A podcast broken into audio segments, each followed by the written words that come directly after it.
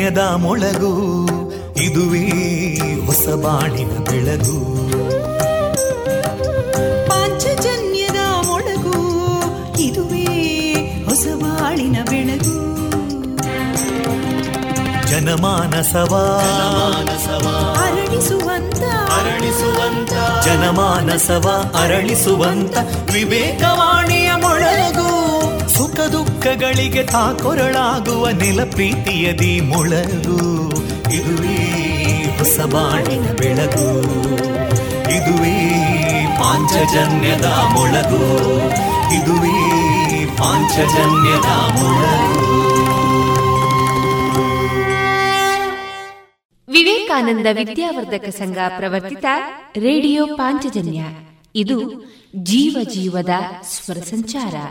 ತೊಂಬತ್ತು ಬಿಂದು ಎಂಟು ಸ್ವರ ತರಾಂಗಗಳಲ್ಲಿ ಈ ಹೊತ್ತಿನ ಪ್ರಸಾರ ಕಾರ್ಯಕ್ರಮವನ್ನು ಆರಂಭಿಸುತ್ತಿದ್ದೇವೆ. ಆತ್ಮೀಯ ಶ್ರೋತೃ ಬಾಂಧವರಿಗೆ ರೇಡಿಯೋ ಪಾಂಚಜನ್ಯ ಸಮುದಾಯ ಬಾನುಲಿ ಕೇಂದ್ರ ಬಳಗದ ಪರವಾಗಿ ನಾನು ತೇಜಸ್ವಿನಿ ಮಾಡುವ ಪ್ರೀತಿಪೂರ್ವಕ ನಮಸ್ಕಾರಗಳು. ವಂದೇ ಮಾತರಂ. ವಂದೇ ಮಾತರಂ. सुजलां सुफलां मलयज शीतलां सस्यश्यामलां मातरं वन्दे मातरम्। शुभ्रजोत्स्ना पुलकितयामिनीं पुल्लकुसुमिता ध्रुमदळशोभिनीं सुहासिनीं सुमधुरभाषिनीं सुखदां वरदां मातरं वन्दे मातरम् कोटिकोटिकण्ठा कलकलनिनादकराले कोटि कोटि भुजैदृता करकलवाले अबलां केनो मायेतो बले बहुबलधारिणीं नमामि तारिणीं रिपुदलवारिणी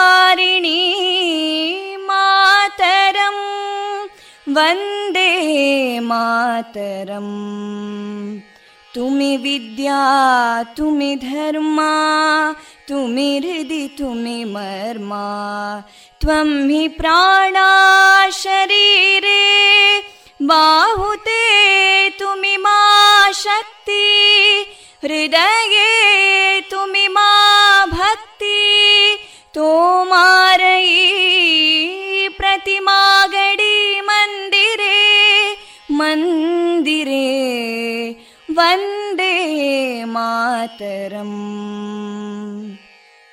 त्वं हि दुर्गा दशप्रहरणधारिणीं। कमलां कमलदलविहारिणीं। वाणीं विद्यादायिनीं।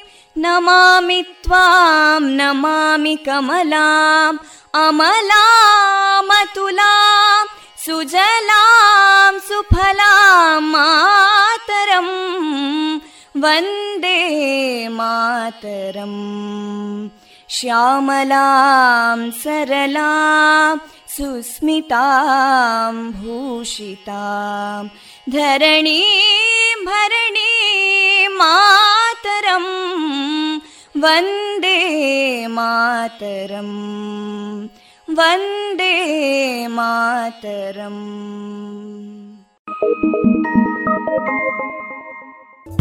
you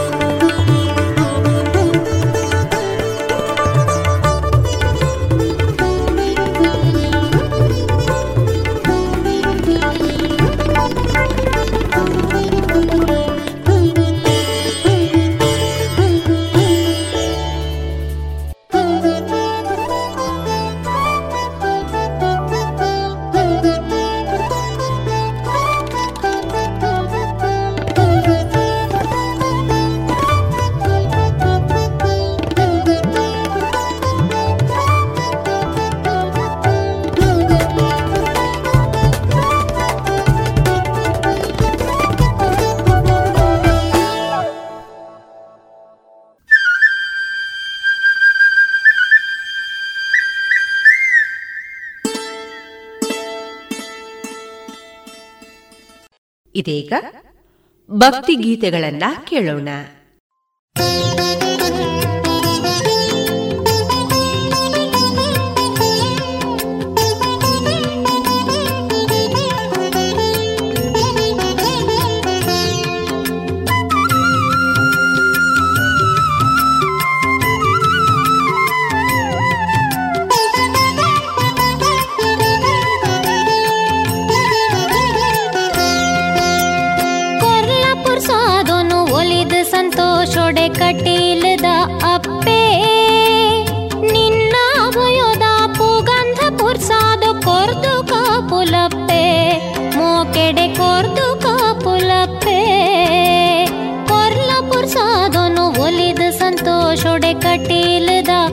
पे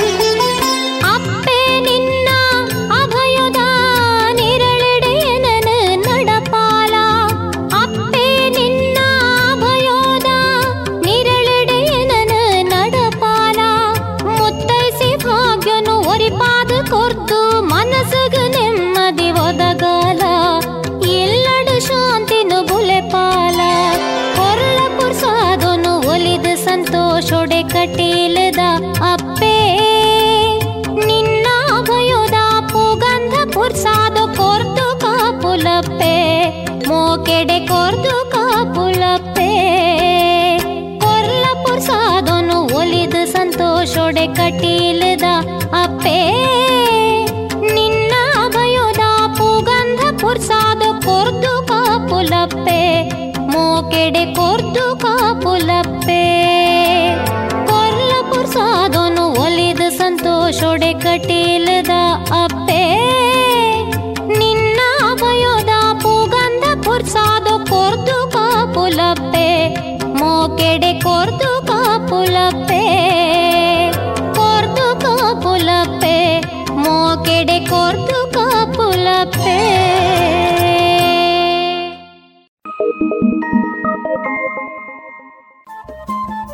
ರೇಡಿಯೋ ಪಾಂಚಜನ್ಯ ತೊಂಬತ್ತು ಬಿಂದು ಎಂಟು ಎಫ್ಎಂ ಸಮುದಾಯ ಬಾನುಲಿ ಕೇಂದ್ರ ಪುತ್ತೂರು. ಇದು ಜೀವ ಜೀವದ ಸ್ವರ ಸಂಚಾರ.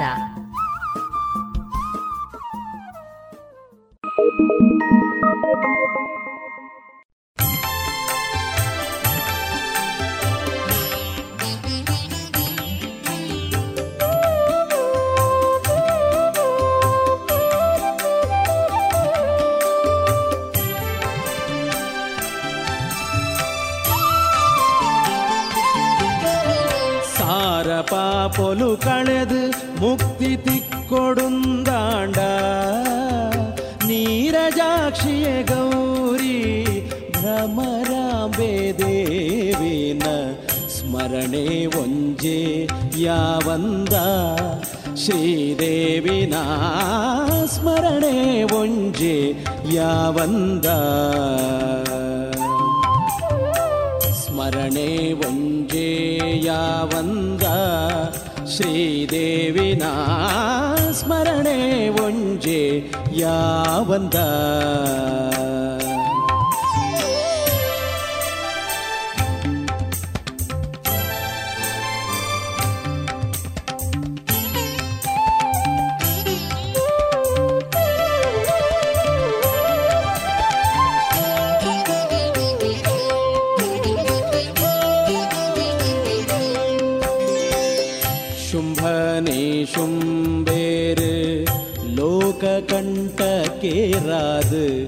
ಜಂಬ ಆಂಕಾರೋಡು ಗರ್ವೋನೆ ಮೇರೆ ನಾಗ ಜಂಬಾರಿ ದೇವತೆಲು ಬತ್ತದ ನಟನಾಗ ಜಂಬಾರಿ ದೇವತೆಲು ಬತ್ತದ ನಟನಾಗ ಅಂಬುಜಾಕ್ಷಿಯೇ ಒಲಿದು ಅಕಲೇನು ಕೆರಿಯೇ ರತ್ತ ಸ್ಮರಣೆ ಒಂಜೆ ಯಾವಂದ?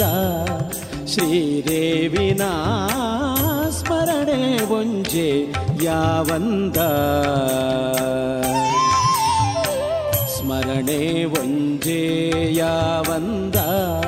ಶ್ರೀದೇವಿನ ಸ್ಮರಣೆ ಒಂಜೆ ಯಾವಂದ?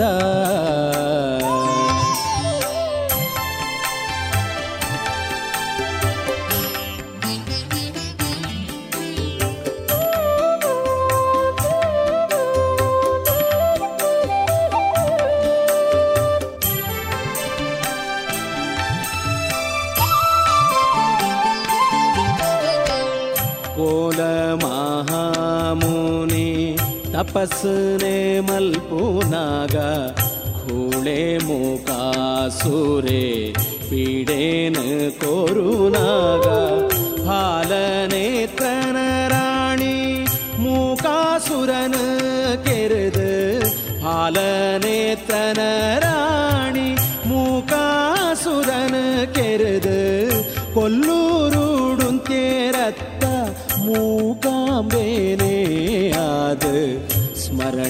ಒಂಜೆ ಯಾವಂದ ಶ್ರೀದೇವಿನ ಸ್ಮರಣೆ ಒಂಜೆ ಯಾವಂದ ಸ್ಮರಣೆ ಒಂಜೆ ಯಾವಂದ ಶ್ರೀದೇವಿನ ಸ್ಮರಣೆ ಒಂಜೆ ಯಾವಂದ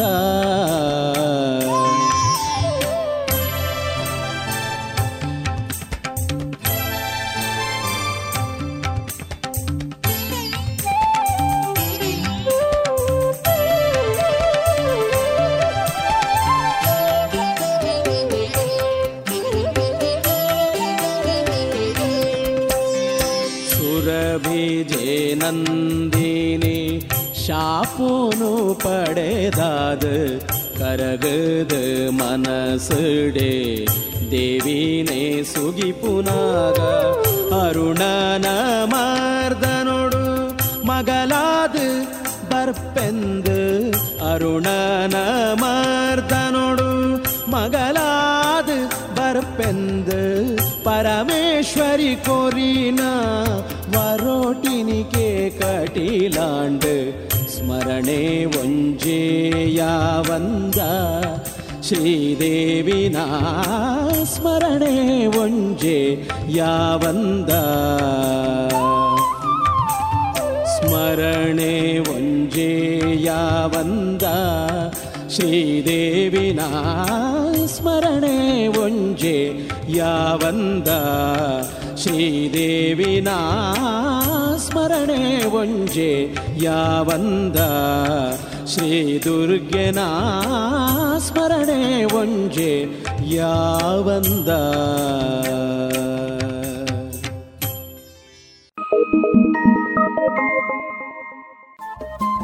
ರೇಡಿಯೋ ಪಾಂಚಜನ್ಯ ತೊಂಬತ್ತು ಬಿಂದು ಎಂಟು ಎಫ್ಎಂ ಸಮುದಾಯ ಬಾನುಲಿ ಕೇಂದ್ರ ಪುತ್ತೂರು. ಇದು ಜೀವ ಜೀವದ ಸ್ವರ ಸಂಚಾರ.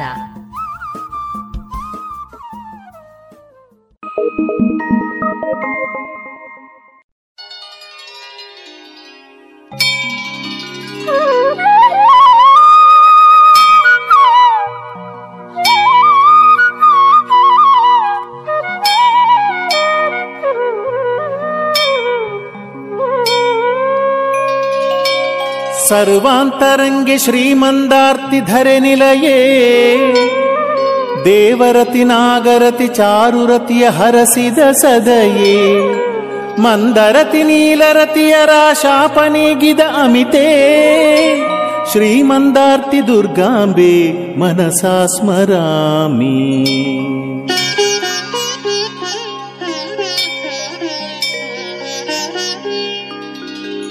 ಶಂಖಚೂಡನಿಗೆ ಶಿವನೊಡನೆ ದರ್ಶನ ನೀಡಿದ ಮಾತೆ ನಂದಿಶಾಪವ ಕಳೆ ಭುವಿಗಿಳಿದ ಧರ್ಮಸ್ವರೂಪೇ ಕರುಣಾರ್ದ್ರ ಹೃದಯೇ ಮಾಹೇಶ್ವರ ಮನ ಮಂದಿರೇ, ಶ್ರೀಮಂದಾರ್ತಿ ದುರ್ಗಾಂಬೆ ಮನಸಾ ಸ್ಮರಾಮಿ.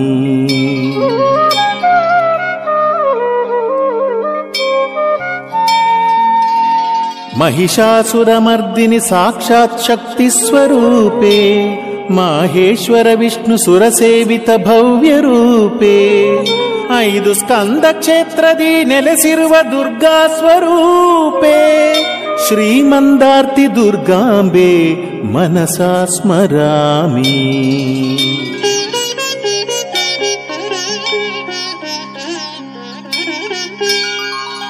जीवेश्वरि सर्वव्याकुल निवारिणी सर्वमङ्गलकारिणी बीजमन्त्रवासिनी ओङ्कारिणि ध्यानलोक नित्यसञ्चारिणी श्रीमन्दार्ति दुर्गाम्बे मनसा स्मरामि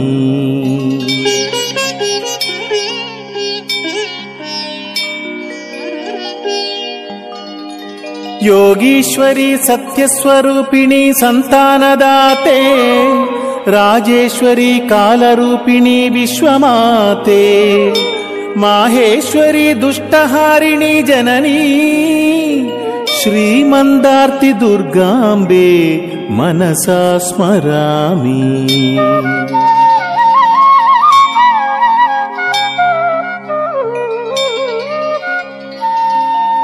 ಸುರಸುಂದರಿ ಪರ್ವತರಾಜತನಯೇ ಪುನೀತೆ ಮಾಂಗಲ್ಯಭೂಷಿತೆ ಕುಂಕುಮ ತಿಲಕ ನಿಟಿಲವನಿತೆ ಮಂದಾರ್ತಿ ಮತ್ತು ನೀಲಾವರದ ದಿವ್ಯ ದೇಗುಲ ಮಾತೆ ಶ್ರೀಮಂದಾರ್ತಿ ದುರ್ಗಾಂಬೆ ಮನಸಾ ಸ್ಮರಾಮಿ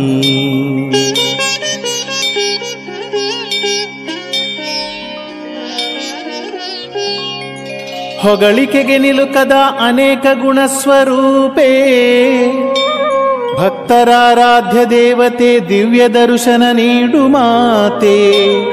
ಸದ್ಧರ್ಮ ಪಾಲನೆಗೆ ಧರೆಗಿಳಿದು ಬಂದ ದಿವ್ಯ ಚರಿತೆ.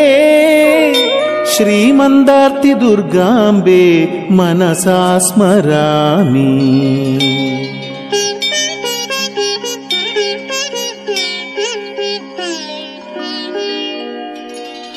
वात्सल्यपरिपूर्णे सुखशान्तिनिलये सदाशुभकरी सर्वतन्त्रस्वरूपे करुणारससागरी सर्वलोकभरिते श्रीमन्दार्ति दुर्गाम्बे मनसा स्मरामि।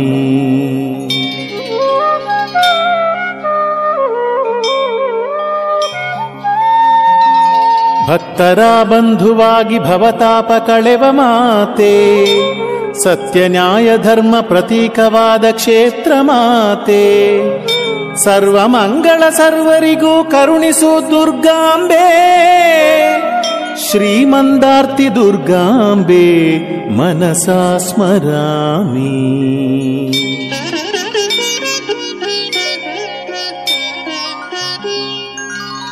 सुखशान्तिदाते भूलोकमाते दुर्गेश्वरी शङ्करी। यक्षगानप्रीते प्रत्यक्षमाहेश्वरी। नमो नमः।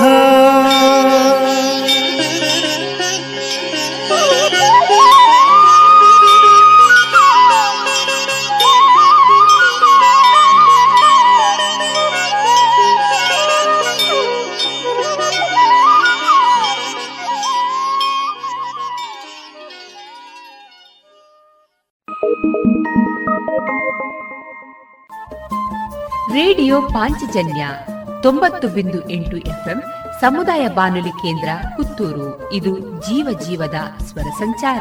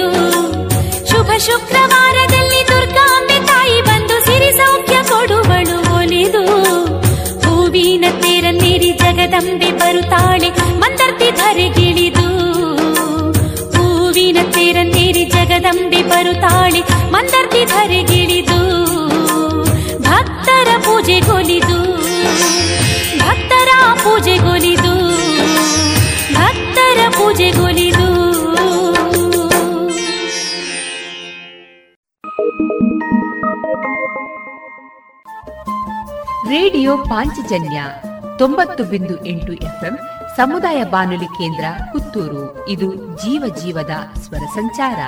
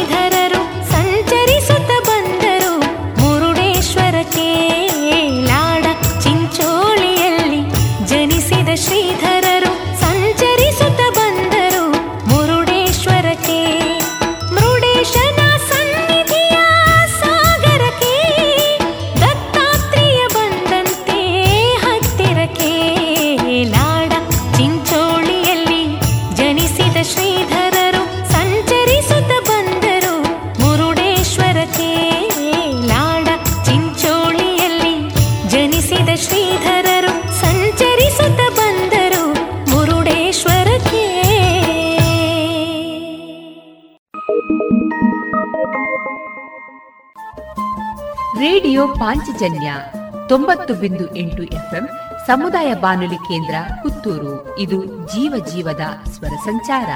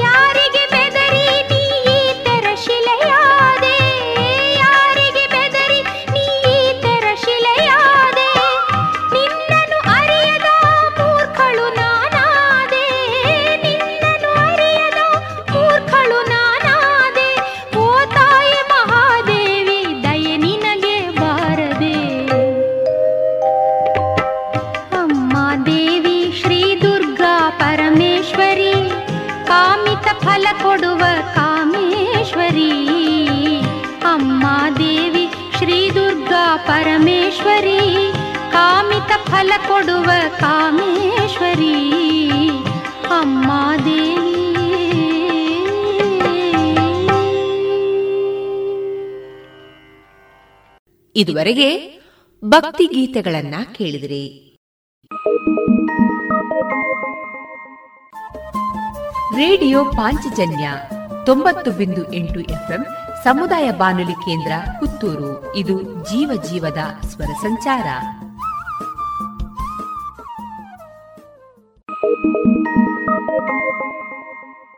ರೋಹನ್ ಅಜ್ಜಿ ಕೋಲ್ ತಗೊಂಡ್ ಬಾರಪ್ಪ. ಅಲ್ಲ ಮಮ್ಮಿ ಯಾಕೆ ಅಜ್ಜಿಯ ಕೋಲ್ ಬೇಕಾಯ್ತು? ಮಗ ಕೀಲುಗಳಲ್ಲಿ ತುಂಬಾ ನೋವಿದೆ. ನಡಿಯೋಕ್ ಆಗ್ತಿಲ್ಲ ಅಯ್ಯೋ ಮಮ್ಮಿ ನಿಮ್ಗಂತೂ ಜ್ವರವಿದೆ. ಹಾಗೂ ಕೀಲುಗಳಲ್ಲಿ ನೋವಿದೆ. ಇದು ಚಿಕ್ಕುಂಗುನಿ ಇರಬಹುದು. ಹೌದು ಚಿಕನ್ ಗುನ್ಯ ಲಕ್ಷಣಗಳೆಂದರೆ ತೀವ್ರವಾದ ಜ್ವರ ತಲೆನೋವು ಮತ್ತು ಕೀಲುಗಳಲ್ಲಿ ತೀಕ್ಷ್ಣ ನೋವು ಇದ್ದರೆ ಸಮೀಪದ ಆರೋಗ್ಯ ಕೇಂದ್ರ ಇಲ್ಲ ಆಸ್ಪತ್ರೆಯನ್ನು ಸಂಪರ್ಕಿಸಿ. ಚಿಕುನ್ ಗುನ್ಯಾಗೆ ಭಯಪಡಬೇಡಿ. ನಿಮ್ಮನ್ನು ಮತ್ತು ನಿಮ್ಮ ಕುಟುಂಬದವರನ್ನ ಸೊಳ್ಳೆ ಕಡಿತದಿಂದ ರಕ್ಷಿಸಿ. ಆರೋಗ್ಯ ಮತ್ತು ಕುಟುಂಬ ಕಲ್ಯಾಣ ಖಾತೆ ಭಾರತ ಸರ್ಕಾರದ ವತಿಯಿಂದ ಜನಹಿತಕ್ಕಾಗಿ ಜಾರಿ.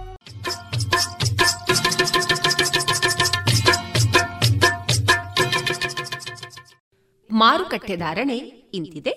ಹೊಸ ಅಡಿಕೆ ನಾಲ್ಕುನೂರ ಹತ್ತರಿಂದ ನಾಲ್ಕುನೂರ ಅರವತ್ತು ಹಳೆ ಅಡಿಕೆ ನಾಲ್ಕುನೂರ ಎಂಬತ್ತರಿಂದ ಐನೂರ ಹತ್ತು ಡಬಲ್ ಚೋಲ್ ನಾಲ್ಕುನೂರ ಎಂಬತ್ತರಿಂದ ಐನೂರ ಹತ್ತು ಪಟೋರ ಇನ್ನೂರ ಎಂಬತ್ತರಿಂದ ಮುನ್ನೂರ ಎಪ್ಪತ್ತ ಐದು ಉಳ್ಳಿಗಡ್ಡೆ ನೂರ ಇಪ್ಪತ್ತ ಐದರಿಂದ ಇನ್ನೂರ ಎಂಬತ್ತ ಐದು ಕರಿಗೋಟು ಇನ್ನೂರ ಇಪ್ಪತ್ತರಿಂದ ಇನ್ನೂರ ಎಂಬತ್ತ ಐದು ಕಾಳುಮೆಣಸು ಮುನ್ನೂರ ಎಪ್ಪತ್ತರಿಂದ ಮುನ್ನೂರ ಎಂಬತ್ತ ಏಳು ಒಣಕೊಕ್ಕೋ ನೂರ ನಲವತ್ತರಿಂದ ನೂರ ಎಂಬತ್ತ ಮೂರು ಹಸಿಕೊಕ್ಕೋ ಮೂವತ್ತ ಐದರಿಂದ ನಲವತ್ತ ಐದು ರಬ್ಬರ್ ಧಾರಣೆ, ಗ್ರೇಡ್ ನೂರ ಎಪ್ಪತ್ತ ನಾಲ್ಕು ರೂಪಾಯಿ ಐವತ್ತು ಪೈಸೆ, ಲಾಟ್ ನೂರ ಅರವತ್ತ ಮೂರು ರೂಪಾಯಿ, ಸ್ಕ್ರ್ಯಾಪ್ ನೂರ ನಾಲ್ಕರಿಂದ ನೂರ ಹನ್ನೆರಡು ರೂಪಾಯಿ.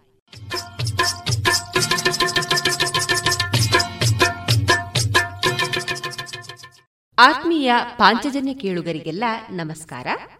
ಕೋವಿಡ್ನಂತಹ ಈ ಸಂಕಷ್ಟಕರ ದಿನಗಳಲ್ಲಿ ಮಕ್ಕಳ ಮಾನಸಿಕ ಆರೋಗ್ಯದ ಕುರಿತು ವಿಶ್ವ ಆರೋಗ್ಯ ಸಚಿವಾಲಯದ ನೇತೃತ್ವದೊಂದಿಗೆ ಡಾಕ್ಟರ್ ರಾಜೇಶ್ ಸಾಗರ್ ಅವರೊಂದಿಗಿನ ಹಿಂದಿ ಭಾಷೆಯಲ್ಲಿ ಸಂವಾದವನ್ನ ಕೇಳೋಣ नमस्कार दोस्तों मैं गुंजन और आज हमारे साथ है अखिल भारतीय आयुर्विज्ञान संस्थान के professor doctor Rajesh Sagar doctor Sagar बच्चों के मनोचिकित्सक यानी कि चाइल्ड साइकियाट्रिस्ट हैं और सेंट्रल मेंटल हेल्थ अथॉरिटी के मेंबर भी हैं।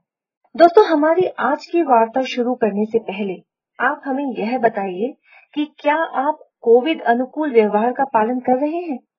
दोस्तों, मास्क को ठीक ढंग से पहनकर, दूसरों से दो गज की दूरी बनाए रखकर, हाथों को बार बार साबुन से धोकर और या सैनिटाइज कर कर आप खुद को और अपने परिवार को महामारी से बचा सकते हैं। और हाँ अगर आपकी उम्र 18 साल से ज़्यादा है तो वैक्सीन ज़रूर लें। इससे गंभीर बीमारी का खतरा नहीं रहता। तो आपका बहुत बहुत स्वागत है डॉक्टर सागर हमारे स्टूडियो में आज। डॉक्टर सागर हमारे साथ हैं तो हम बात करेंगे हमारे बच्चों के मानसिक स्वास्थ्य की। आप जानते हैं कि महामारी के दौरान बच्चों को महामारी से बचाए रखने के लिए सरकार ने स्कूलों को बंद किया। खेल कूद बाहर आने जाने, दोस्तों से मिलने जुलने पर भी काफ़ी पाबंदियाँ लगानी पड़ी हैं।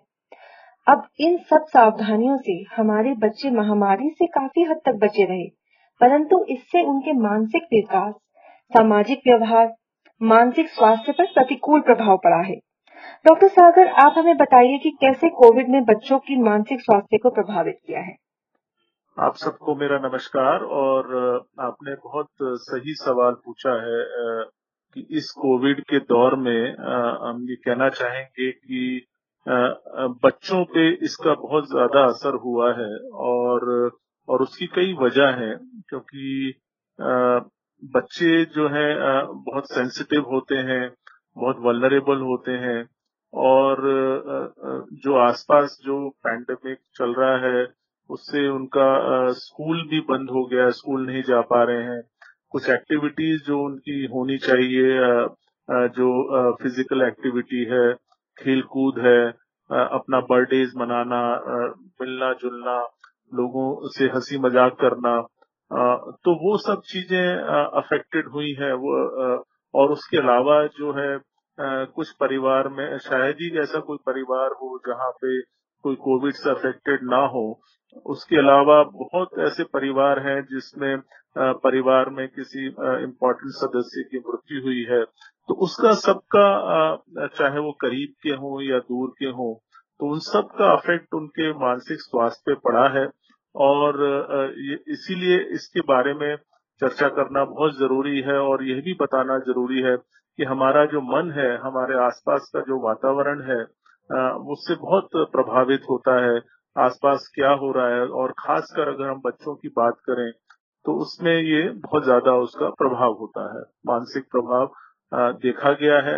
इस कोविड के दौर में जैसे एंजाइटी है, घबराहट है इवन उदासी है, या हम कह सकते हैं कि जो भी स्ट्रेस रिलेटेड तनाव रिलेटेड प्रॉब्लम्स हुई हैं, या नींद से रिलेटेड प्रॉब्लम हुई है तो इम्पोर्टेंट बात यह है कि कोविड तो कुछ लोगों को हुआ है, मगर मानसिक प्रभाव हम कह सकते हैं कि जिनको कोविड नहीं था उनको भी हुआ है। और खासकर हम बच्चों की बात करें या एडोलसेंट्स की बात करें तो उन पर इसका प्रभाव इन सब कारणों की वजह से काफ़ी हुआ है। जी। आ, पर हम कैसे पता करें कि बच्चा मानसिक तनाव में है? मतलब आ, कैसे जाने हमें कि उसके दिल में क्या है इस टाइम पे? बहुत सही। देखिए इसको पहचानना बहुत आसान है। और ये मान के चलिए कि बच्चा जो है कोई भी सिचुएशन को अलग अलग रूप से उसको व्यक्त कर सकता है। तो जैसे मान लीजिए, और स्ट्रेस की परिभाषा क्या है? स्ट्रेस की सिंपल परिभाषा ये है it's a normal reaction to abnormal situation उसका मतलब ये है कि ये जो पैंडमिक है, ये एबनॉर्मल सिचुएशन है, मगर जो रिएक्शन है, ये नॉर्मल रिएक्शन ही इसको माना जाता है। और ये सब जो हो रहा है। तो अगर कहें कि उसको पहचाने कैसे तो पहचानने का जो जिम्मा है, वो घर की पेरेंट्स हैं या बड़े हैं, वो देख सकते हैं कि बच्चों में क्या क्या लक्षण हो सकते हैं क्या क्या बदलाव हो सकते हैं। मैं उसको बताना चाहूँगा, पहली सबसे इम्पोर्टेंट चीज़ है कि उसका जो व्यवहार में बदलाव। अब उदाहरण के तौर पे जो एक एक स्ट्रेस है या या जो तनाव की स्थिति है, वो बच्चा अलग अलग रूप से जैसे व्यक्त करता है तो कुछ बच्चे जो हैं, बहुत विड्रॉन हो सकते हैं खामोश हो सकते हैं, जो कि पहले बहुत चंचल थे, या कुछ बच्चे बहुत एग्रेसिव हो सकते हैं गुस्सा इरिटेबल हो सकते हैं, गुस्सा कर रहे हैं और कुछ बच्चे जो हैं नशे के भी आदि हो सकते हैं वो डिपेंड करता है कि उनके वातावरण में कैसा है? कुछ बच्चे जो है क्लिंगिंग बिहेवियर जिसे कहते हैं क्लिंग का मतलब माता पिता को ना छोड़ना। जो है वो कहीं भी जैसे ऑफ़िस जाएँ तो उनको लगता है कि वो ना जाएँ, उनके पास ही रहें। एक कहा जाता है कि डिपेंडेंट बिहेवियर हो जाता है उनका, जो कि पहले ठीक था। कुछ बच्चे जैसे हो सकता है बहुत जो भावनात्मक लक्षण हो सकते हैं जैसे डर है वो हो सकता है जो पहले नहीं डरते थे, अंधेरे से अंधेरे से डरने लगते हैं, या गुस्सा कर सकते हैं, या उदास हो सकते हैं, या घबराहट के लक्षण हो सकते हैं। तो अलग अलग ये सब सिम्टम्स हो सकते हैं। उसके अलावा जो है नाइट जैसे रात में सोते हुए एकदम डर के उठ जाना ये भी लक्षण बच्चों में देखे गए हैं। कुछ बच्चों में ये भी हो सकता है जो लक्षण है कि उनको बार बार अपने पेट में दर्द बताएँ या बदन में दर्द बताएँ या सर दर्द बताएँ। जब जब चेकअप कराएँ तो सब नॉर्मल होता है।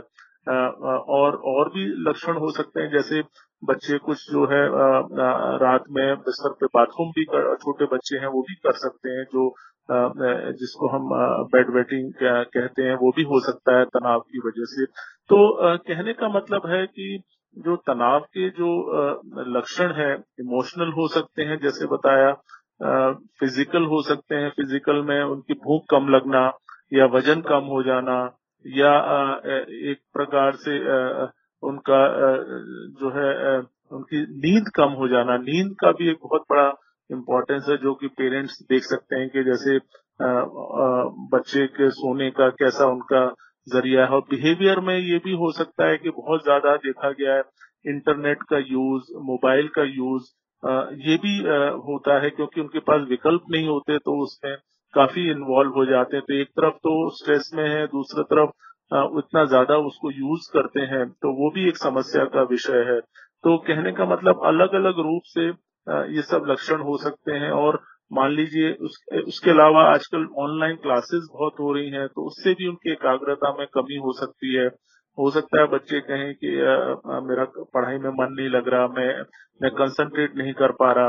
आ, तो आ, तो ये सब अलग अलग रूप से लक्षण हो सकते हैं लेकिन मुख्य तौर पे कहा कह सकते हैं कि अगर उनके बिहेवियर में बदलाव है या उनके इमोशंस में कुछ चेंज आए हैं या साइकोलॉजिकली कुछ चेंजेस हैं तो कह सकते हैं कि तनाव के ये लक्षण है और इनको आसानी से इन सब लक्षणों को अगर है तो बिल्कुल समझा जा सकता है और और इसके लिए उनसे फिर ये चर्चा कर सकते हैं कैसे उनको मैनेज करें।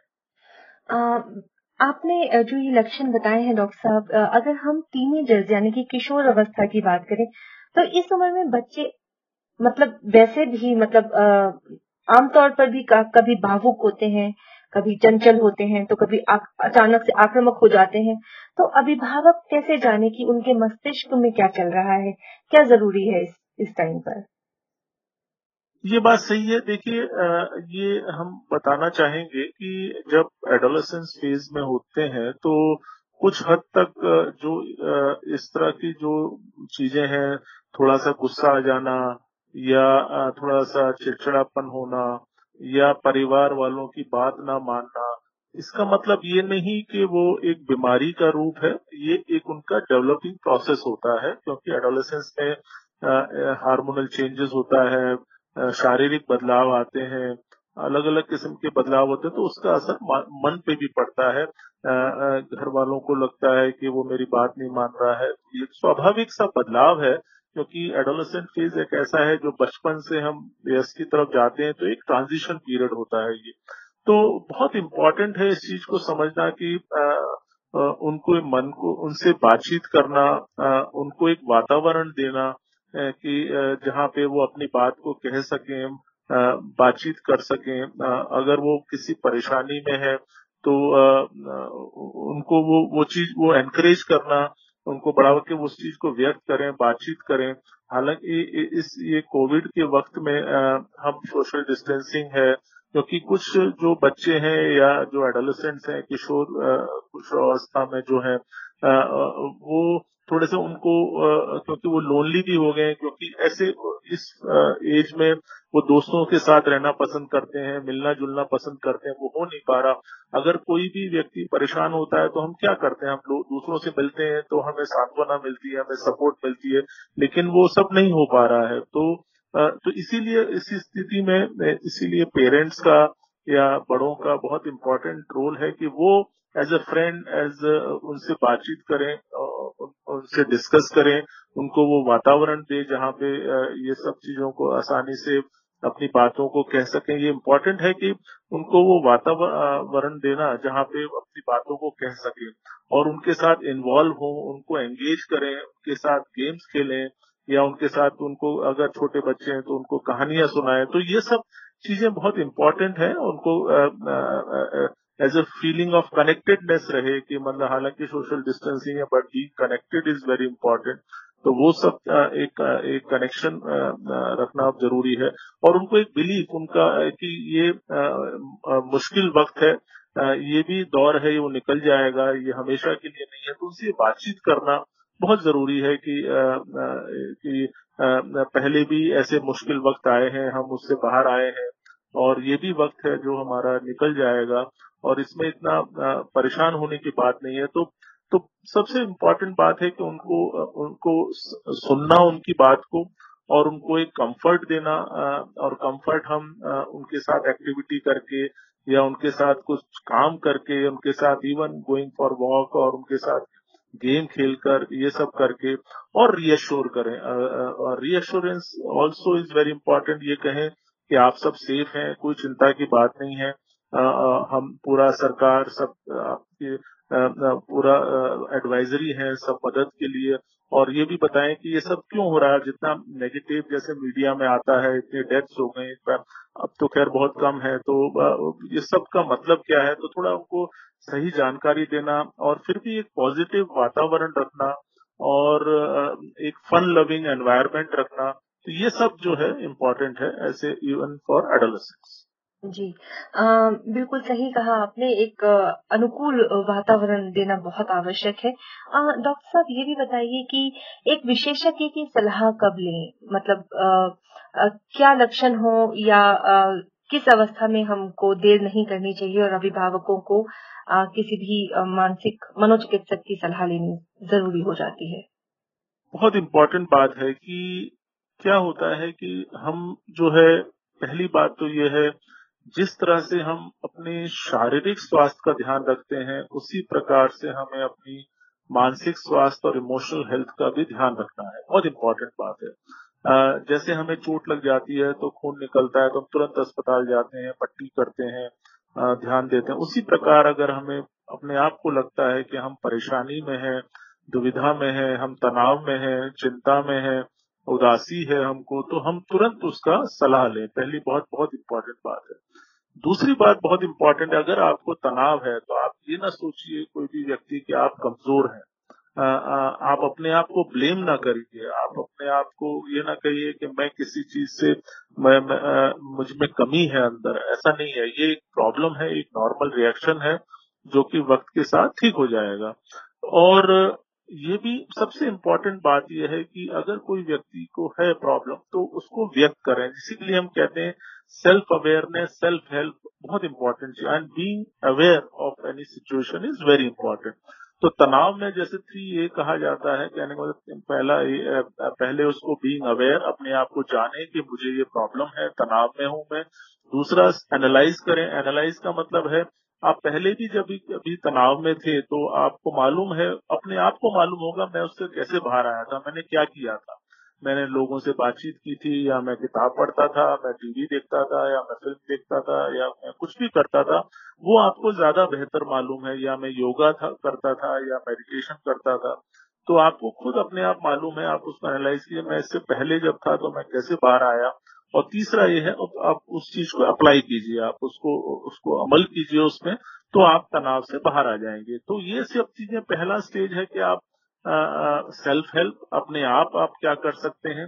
दूसरा इस चीज़ को व्यक्त करें अपने हमारे हेल्प आस, हमारे आसपास मौजूद होती है हमारी परिवार के आ, में मौजूद है उसके बारे में उसको व्यक्त करें तो हम वो हेल्प ले सकते हैं, उनसे बातचीत करने से ही हमें एक सांत्वना मिलती है। हम कभी भी कोई चीज़ शेयर करते हैं तो हमारा दुख है या परेशानी है, वो काफ़ी हद तक कम हो जाता है। या अपने दोस्तों से हम बात करें जो कि बात कर सकते हैं सोशल डिस्टेंसिंग में।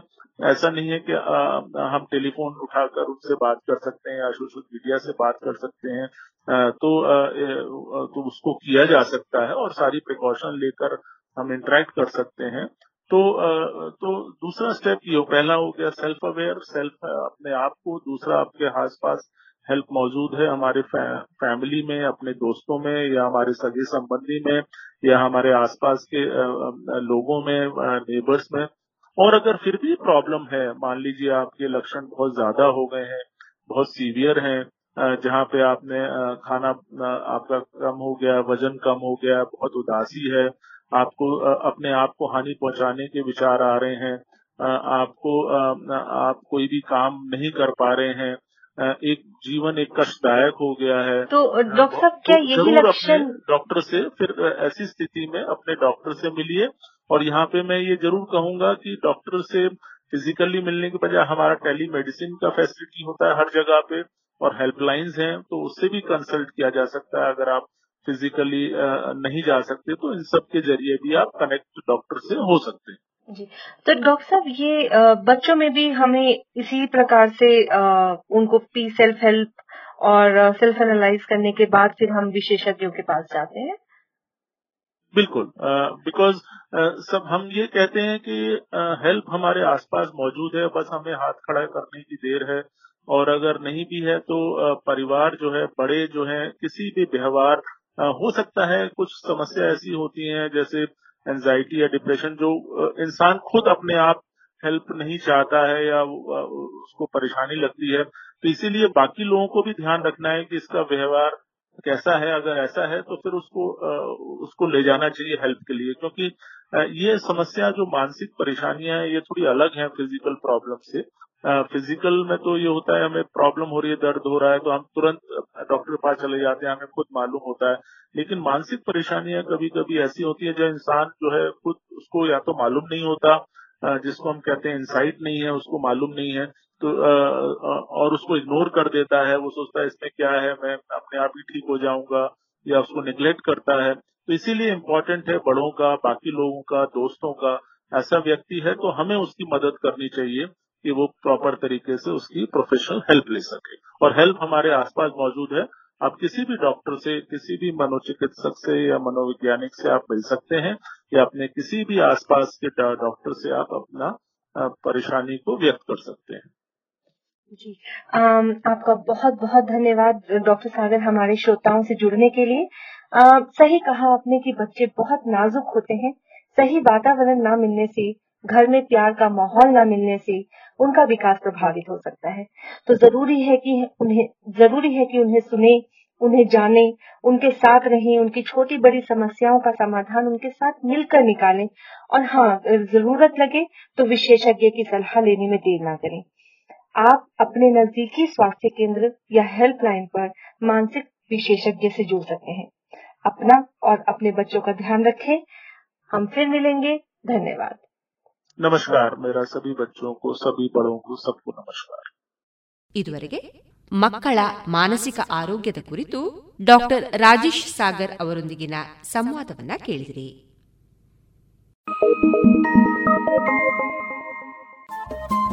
ರೇಡಿಯೋ ಪಾಂಚಜನ್ಯ ತೊಂಬತ್ತು ಬಿಂದು ಎಂಟು ಎಫ್ಎಂ ಸಮುದಾಯ ಬಾನುಲಿ ಕೇಂದ್ರ ಪುತ್ತೂರು. ಇದು ಜೀವ ಜೀವದ ಸ್ವರ ಸಂಚಾರ.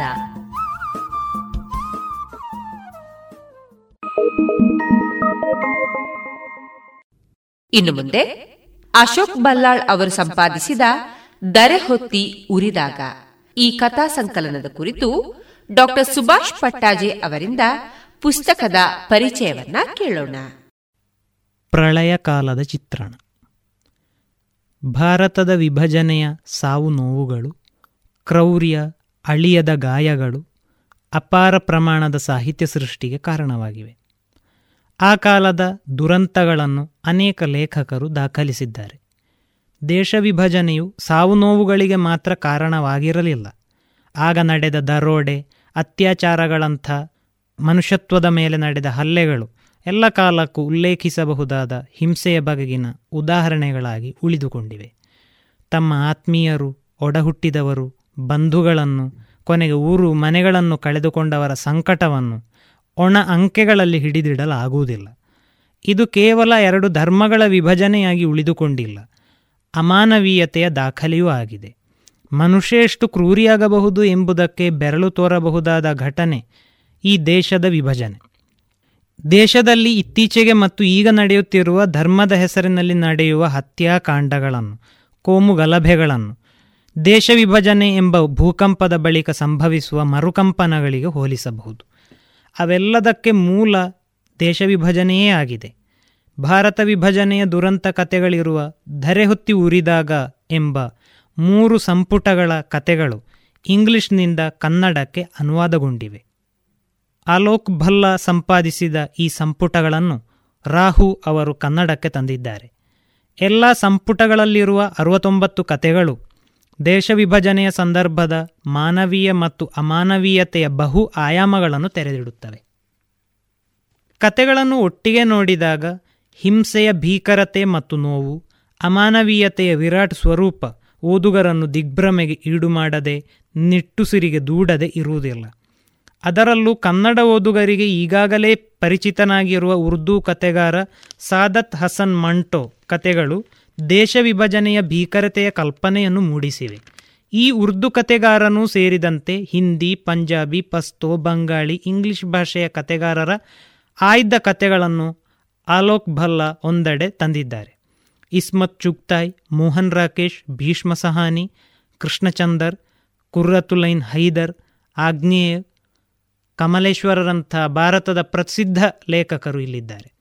ಸಂಪಾದಕ ಅಲೋಕ್ ಭಲ್ಲಾ ತಮ್ಮ ಕತೆಗಳನ್ನು ಅಭ್ಯಾಸದ ಅನುಕೂಲಕ್ಕಾಗಿ ನಾಲ್ಕು ಭಾಗಗಳಲ್ಲಿ ವಿಂಗಡಿಸಿ ಉತ್ತಮವಾದ ಪ್ರಸ್ತಾವನೆಯನ್ನು ಬರೆದಿದ್ದಾರೆ. ಎಲ್ಲ ಬಗೆಯ ಕತೆಗಳಿಗೂ ಸಂಪುಟಗಳಲ್ಲಿ ಜಾಗ ಕೊಟ್ಟಿದ್ದಾರೆ. ಅವರ ವಿಂಗಡಣೆ ಹೀಗಿದೆ. ಒಂದು ಕೋಮುಭಾವನೆಯಿಂದ ತುಳುಕುವ ಕತೆಗಳು. ಎರಡು, ಸಿಟ್ಟಿನಿಂದ ನೇತ್ಯಾತ್ಮಕ ನಿಲುವನ್ನು ತಳೆಯುವ ಕತೆಗಳು. ಮೂರು, ಪರಿತಪಿಸುತ್ತಾ ಸಂತೈಸುವ ಕತೆಗಳು. ನಾಲ್ಕು ನೆನಪುಗಳನ್ನು ಮರುಕಳಿಸುವ ಕತೆಗಳು ಕೋಮುಭಾವನೆಯಿಂದ ಪ್ರೇರಿತವಾದ ಅಹ್ಮದ್ ನದೀಂ ಖಾಸ್ಮಿ, ಗುಲಾಂ ಅಬ್ಬಾಸ್ ಅವರ ಕತೆಗಳು ಈ ಸಂಕಲನದಲ್ಲಿ ಇವೆ. ಧರ್ಮದ ಆಧಾರದ ಮೇಲೆ ಆದ ಭಾರತ ಪಾಕಿಸ್ತಾನದ ವಿಭಜನೆಯಿಂದ ನಡೆದ ಏಕಮುಖಿಯಾದ ತಮ್ಮ ಧರ್ಮದ ಪರವಾದ ಚಿಂತನೆಯನ್ನು ಮೇಲಿನ ಕತೆಗಾರರು ತಮ್ಮ ಕತೆಗಳಲ್ಲಿ ಪೂರ್ತಿ ಧ್ವನಿಸಿದ್ದಾರೆ. ಈ ಕತೆಗಳ ಮಿತಿಯನ್ನು ಭಲ್ಲ ತಮ್ಮ ಮುನ್ನುಡಿಯಲ್ಲಿ ವಿವರಿಸಿದ್ದಾರೆ. ಅಂತಹ ಕೋಮುವಾದಿ ಭಾವನೆಯ ಕತೆಗಳು ಇಲ್ಲಿ ಕಮ್ಮಿ. ಇಲ್ಲಿರುವ ಬಹುಪಾಲು ಕತೆಗಳು ಎರಡನೆಯ ಗುಂಪಿಗೆ ಸೇರಿದವು. ಮಾಂಟೋ ಕೂಡ ಇದರಲ್ಲಿ ಸೇರುತ್ತಾನೆ. ಅವನ ತೋಬಾ ತೇಕ್ ಸಿಂಗ್, ತಣ್ಣನೆಯ ಮಾಂಸ, ಕಿಟಿಕಿಯ ತೆರೆ, ಸಹಾನುಭೂತಿ ಮತ್ತು ಇತರ ಕತೆಗಳು ಇಲ್ಲಿ ಸೇರಿವೆ. ವಾಸ್ತವವನ್ನು ತಣ್ಣಗೆ ಚಿತ್ರಿಸುವ ಅವರ ಕತೆಗಳೊಂದಿಗೆ ಇಬ್ನ್ ಎ ಇನ್ಷಾ, ಕುಲ್ವಂತ್ ಸಿಂಗ್ ವಿರ್ಕ್, ಉಮ್ ಎ ಉಮರ ಮುಂತಾದ ಕತೆಗಾರರ ಕತೆಗಳು ಇಲ್ಲಿ ಬರುತ್ತವೆ. ಮೂರನೇ ಗುಂಪಿನ ಕತೆಗಳು ಈ ಮಾರಣ ಹೋಮದ ಬಳಿಕ ಉಳಿದವರ ಅಳಲನ್ನು ದಾಖಲಿಸುವ ಕತೆಗಳು. ಅದರಲ್ಲಿ ರಾಜೇಂದ್ರ ಸಿಂಗ್ ಬೇಡಿ ಅವರ ಪ್ರಸಿದ್ಧ ಕತೆ ಲಾಜವಂತಿ ಸೇರಿಕೊಳ್ಳುತ್ತದೆ. ಈ ಭಾಗದ ಕತೆಗಳು ಜನರ ಅಸಹಾಯಕತೆ ನಿಟ್ಟುಸಿರು ಸಂತೈಸುವಿಕೆಗಳನ್ನು ದಾಖಲಿಸುತ್ತವೆ. ಇನ್ನು ನಾಲ್ಕನೇ ಭಾಗದ ಕತೆಗಳು ದೇಶ ವಿಭಜನೆಯ ಬಳಿಕದ ನೆನಪುಗಳನ್ನು, ಇತಿಹಾಸದ ರಕ್ತಸಿಕ್ತ ಹೆಜ್ಜೆ ಗುರುತುಗಳನ್ನು ಮಂಡಿಸುತ್ತವೆ. ಇಲ್ಲಿ ಯಾವುದೇ ಹಳಹಳಿಕೆ ಇಲ್ಲ. ಬದಲಾಗಿ ಅವುಗಳ ಲಕ್ಷ್ಯ ವರ್ತಮಾನದಲ್ಲಿ ನಿಂತು ಭವಿಷ್ಯವನ್ನು ಸಹನೀಯಗೊಳಿಸುವುದರ ಕಡೆಗೆ ಇದೆ. ಅಳಿಯದ ನೆನಪುಗಳು ಮುಂದಿನ ಜನಾಂಗವನ್ನು ಮಾನವೀಯಗೊಳಿಸಲಿ ಎಂದು ಆ ಕತೆಗಳ ಹಿಂದಿರುವ ಲೇಖಕರ ಆಶಯ. ಇಂತಜಾರ್ ಹುಸೇನ್ ಕುರ್ರತುಲೈನ್ ಹೈದರ್, ಅಶ್ಬಾಕ್ ಅಹಮ್ಮದ್ ಹೀಗೆ ಸ್ಮೃತಿಗಳನ್ನು ದಾಖಲಿಸುವ ಲೇಖಕರು ಇವರಾಗಿದ್ದಾರೆ. ಇವೆಲ್ಲವೂ ಸಂಪಾದಕರು ಮಾಡಿಕೊಂಡಿರುವ ಚಾರಿತ್ರಿಕ ಹಿನ್ನೆಲೆಯ ಸ್ಥೂಲ ವರ್ಗೀಕರಣಗಳು. ಮಾಂಟೋ ತರಹದ ಮೂಳೆಗಳಲ್ಲೂ ನಡುಕ ಹುಟ್ಟಿಸುವ ಲೇಖಕರು ಈ ವಿಂಗಡಣೆಯ ಹೊರತಾಗಿ ಉಳಿಯುತ್ತಾರೆ. ಕಲೆ ಎನ್ನುವುದು ಎಲ್ಲ ಕಾಲ ದೇಶಗಳನ್ನು ಮೀರಿ ಹೋಗುವಂಥದ್ದು. ಅದಕ್ಕೆ ಮಾಂಟೋ ಕಥೆಗಳು ಉತ್ತಮ ಉದಾಹರಣೆಗಳಾಗಿವೆ. ಇಲ್ಲಿನ ಕತೆಗಳು ಭಾರತ ಪಾಕಿಸ್ತಾನದ ವಿಭಜನೆ ಸಂದರ್ಭದ ಚಾರಿತ್ರಿಕ ರಾಜಕೀಯ ದಾಖಲೆಯಲ್ಲ ರಾಜಕೀಯ ನಿರ್ಧಾರಗಳು ಎಂಥ ದುರಂತಗಳನ್ನು ತರಬಹುದು ಎಂಬುದೂ ಇಲ್ಲಿ ಬಿಂಬಿತವಾಗುವ ಉದ್ದೇಶದಿಂದಿಲ್ಲ. ಹಾಗೆ ಯೋಚಿಸುವುದು ತೀರಾ ಸೀಮಿತ ಆಲೋಚನೆಯಾಗಬಹುದು. ಅದು ಎಷ್ಟು ಸಂಕೀರ್ಣ ಎಂದರೆ ಇಲ್ಲಿನ ಕತೆಗಳು ಆ ಕಾಲದ ಪ್ರಖರ ನಿಖರ ಚಿತ್ರಣವನ್ನಷ್ಟೇ ಕೊಟ್ಟು ಸುಮ್ಮನಾಗುತ್ತವೆ. ಅವು ರಾಜಕೀಯವಾಗಿ, ಐತಿಹಾಸಿಕವಾಗಿ ಹೇಳುವ ಮಾನವೀಯ ಪ್ರಶ್ನೆಗಳಿಗೆ ಯಾವ ಉತ್ತರವನ್ನೂ ಕೊಡುವುದಿಲ್ಲ, ಪರಿಹಾರವನ್ನೂ ಸೂಚಿಸುವುದಿಲ್ಲ. ಅದು ಅವುಗಳ ಕೆಲಸವೂ ಉದ್ದೇಶವೂ ಆಗಿಲ್ಲ. ಏಕೆಂದರೆ ಅವುಗಳು ಮೂಡಿಬಂದ ಸಂದರ್ಭ ಅತ್ಯಂತ ತಲ್ಲಣಗಳ ಪ್ರಳಯ ಸ್ವರೂಪಿ ಕಾಲದ್ದಾಗಿದೆ. ಅದು ಈ ಅನೇಕ ಪ್ರಶ್ನೆಗಳನ್ನು ಎತ್ತುತ್ತಲೇ ಇದೆ.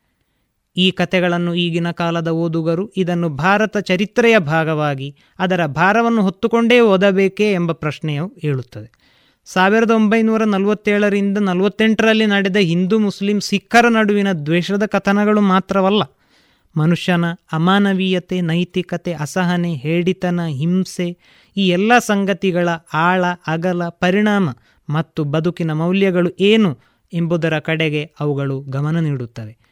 ಕನ್ನಡಕ್ಕೆ ಬಂದ ಈ ಕತೆಗಳ ಓದು ಈಗಿನ ಕಾಲದ ಅಗತ್ಯವಾಗಿದೆ. ಈ ಸಂಪುಟಗಳು ರೂಪುಗೊಳ್ಳುವುದರ ಹಿಂದೆ ಜೀವಪರವಾಗಿರುವ ಒಂದು ಐತಿಹಾಸಿಕ ತುರ್ತು ಇರುವುದನ್ನು ಕಾಣಬಹುದು. ಇದಲ್ಲದೆ ಚರಿತ್ರೆ ದಾಖಲಿಸಲು ಹಿಂಜರಿದ ಕೈಬಿಟ್ಟ ಅಂಶಗಳನ್ನು ಈ ಕತೆಗಳು ಒಳಗೊಂಡಿವೆ. ಆದ್ದರಿಂದಲೇ ಇವು ಒಳಗೊಳ್ಳುವ ಅನುಭವ ಸೃಷ್ಟಿಸುವ ಮನುಷ್ಯ ಚರಿತ್ರೆ ಅತ್ಯಂತ ಪ್ರಾಮಾಣಿಕವಾಗಿದೆ. ಸಾಹಿತ್ಯ ಮಾಡಬೇಕಾಗಿರುವ ಅದರ ಅಸಲಿ ಕಸುಬಿಗೆ ಬದ್ಧವಾಗಿದೆ. ಸಾವಿರಕ್ಕೂ ಹೆಚ್ಚು ಪುಟಗಳನ್ನು ಅನುವಾದಿಸಿರುವ ಲೇಖಕ ರಾಹು ಅವರು ಬಹುಮುಖ್ಯವಾದ ಮಾನವೀಯ ದುರಂತದ ಪುಟಗಳನ್ನು ಕನ್ನಡಿಗರಿಗೆ ಕೊಟ್ಟಿದ್ದಾರೆ. ಮರೆಯಲಾಗದ ಮತ್ತು ಮರೆಯಬಾರದ ಪುಟಗಳು ಓದುಗರಿಗೆ ಜಗತ್ತನ್ನು ಅಂತಃಕರಣ ಮತ್ತು ಅನುಕಂಪದಿಂದ ಕಾಣುವ ಆರ್ದ್ರ ಕಣ್ಣುಗಳನ್ನೇ ದಾನ ಮಾಡುವಂತಿವೆ. ಇದುವರೆಗೆ ಡಾಕ್ಟರ್ ಸುಭಾಷ್ ಪಟ್ಟಾಜೆ ಅವರಿಂದ ಕಥಾ ಸಂಕಲನದ ಪರಿಚಯವನ್ನ ಕೇಳಿದಿರಿ. ಇನ್ನು ಮುಂದೆ ಶ್ರೀ ಭಾರತಿ ಹಿರಿಯ ಪ್ರಾಥಮಿಕ ಶಾಲೆ ಆಲಂಕಾರು ಇಲ್ಲಿನ ವಿದ್ಯಾರ್ಥಿಗಳಿಂದ ವೈವಿಧ್ಯಮಯ ಕಾರ್ಯಕ್ರಮವನ್ನ ಕೇಳೋಣ. ಎಲ್ಲರಿಗೂ ನಮಸ್ಕಾರ. ಇನ್ನು ಮುಂದೆ ಶ್ರೀ ಭಾರತಿ ಹಿರಿಯ ಪ್ರಾಥಮಿಕ ಶಾಲೆ ಅಲಂಕಾರಿನವರಾದ ನಾವು ಕಾರ್ಯಕ್ರಮವನ್ನು ನೀಡಲು ತುಂಬಾ ಸಂತೋಷ ಪಡುತ್ತಿದ್ದೇವೆ ರೇಡಿಯೋ ಪಾಂಚಜನ್ಯ ತೊಂಬತ್ತು ಪಾಯಿಂಟ್ ಎಂಟು ಎಫ್ಎಂ ಇದರ ಎಲ್ಲ ಆತ್ಮೀಯ ಕೇಳುಗರಿಗೆ ನಮ್ಮ ಕಾರ್ಯಕ್ರಮಕ್ಕೆ ಸ್ವಾಗತವನ್ನು ಬಯಸುತ್ತಿದ್ದೇವೆ. ಕಾರ್ಯಕ್ರಮದ ಮೊದಲಿಗೆ ದಾಸರ ಪದಗಳು. ಹಾಡುವವರು ಕುಮಾರಿ ಶ್ರೇಯ ಏಳನೇ ತರಗತಿ. ದಾನವ ಕದಳಿಯ ಕಾನನ ಮುರಿಯುತ್ತ ದಾನವ ಕದಳಿಯ ಕಾನನ ಮುರಿಯುತ. ಆನೆ ಬಂತಾನೆ ಬಂತಾನೆ, ಬಂತಮ್ಮಮ್ಮ. ಆನೆ ಬಂತಾನೆ ಬಂತಾನೆ, ಬಂತಮ್ಮಮ್ಮ. ದಾನವ ಕದಳಿಯ ಕಾನನ ಮುರಿಯುತ. ದಾನವ ಕದಳಿಯ ಕಾನನ ಮುರಿಯುತ್ತ ಆನೆ ಬಂತಾನೆ ಬಂತಾನೆ ಬಂತಮ್ಮಮ್ಮ ಆನೆ ಬಂತಾನೆ ಬಂತಾನೆ ಬಂತಮ್ಮಮ್ಮ ಗುಂಗುರು ಗುರುಳ ನೀಲಾಂಗ ಚೆಲ್ವಾನೆ, ಕಣ್ಗಳಿಗೊಳೆವ ವ್ಯಾಘ್ರಾಂಗುಳಿಯಾನೆ. ಗುಂಗುರು ಗುರುಳ ನೀಲಾಂಗ ಚೆಲ್ವಾನೆ ಕಣ್ಗಳಿಗೊಳೆವ ವ್ಯಾಘ್ರಾಂಗುಳಿಯಾನೆ ಬಂಗಾರದಣು ಗಂಟೆ ಶೃಂಗಾರದಾನೆ ಬಂಗಾರದಣು ಘಂಟೆ ಶೃಂಗಾರದಾನೆ, ಮಂಗಲ ತಿಲಕದ ರಂಗಾನೆಂಬಾನೆ, ಮಂಗಲ ತಿಲಕದ ರಂಗಾನೆಂಬಾನೆ ಆನೆ ಬಂತಾನೆ ಬಂತಾನೆ ಬಂತಮ್ಮಮ್ಮ. ಆನೆ ಬಂತಾನೆ ಬಂತಾನೆ ಬಂತಮ್ಮಮ್ಮ. ಕೆಳದಿ ಗೋಪಿಯರೊಳು ಗೆಳೆತನದಾನೆ. ಒಲವಿಂದ ಭಾಕೂತರ ಸಲಹುವಾನೆ. ಕೆಳದಿ ಗೋಪಿಯರೊಳು ಗೆಳೆತನದಾನೆ. ಒಲವಿಂದ ಭಾಕೂತರ ಸಲಹುವಾನೆ. ಗಳಿರು ಗಳಿರು ರವದಿ ನಲಿದಾಡೋವಾನೆ. ಗಳಿರು ಘಳಿರು ರವದಿ ನಲಿದಾಡೋವಾನೆ, ಮಲಿತವರೆ ದೆಮ್ಯಾಲೆ ಕುಣಿದಾಡೋವಾನೆ, ಮಲಿತವರೆ ದೆಮ್ಯಾಲೆ ಕುಣಿದಾಡೋವಾನೆ. ಆನೆ ಬಂತಾನೆ ಬಂತಾನೆ, ಬಂತಮ್ಮಮ್ಮ. ಆನೆ ಬಂತಾನೆ ಬಂತಾನೆ, ಬಂತಮ್ಮಮ್ಮ. ಕೆಳದಿ ಗೋಪಿಯರೊಳು ಗೆಳೆತನದಾನಿ. ಒಲವಿಂದ ಬಾಕೂತರ ಸಲಹುವಾನೆ. ನಳಿನ ಜಬವರಿಗೆ ನಿಲುಕದಾನಿ. ಒಲವಿಂದ ಭಾಕುತರ ಸಲಹುವ ಆನೆ ಹಲವು ಕವಿಗಳಿಗೆ ನಿಲುಕದಾನೆ.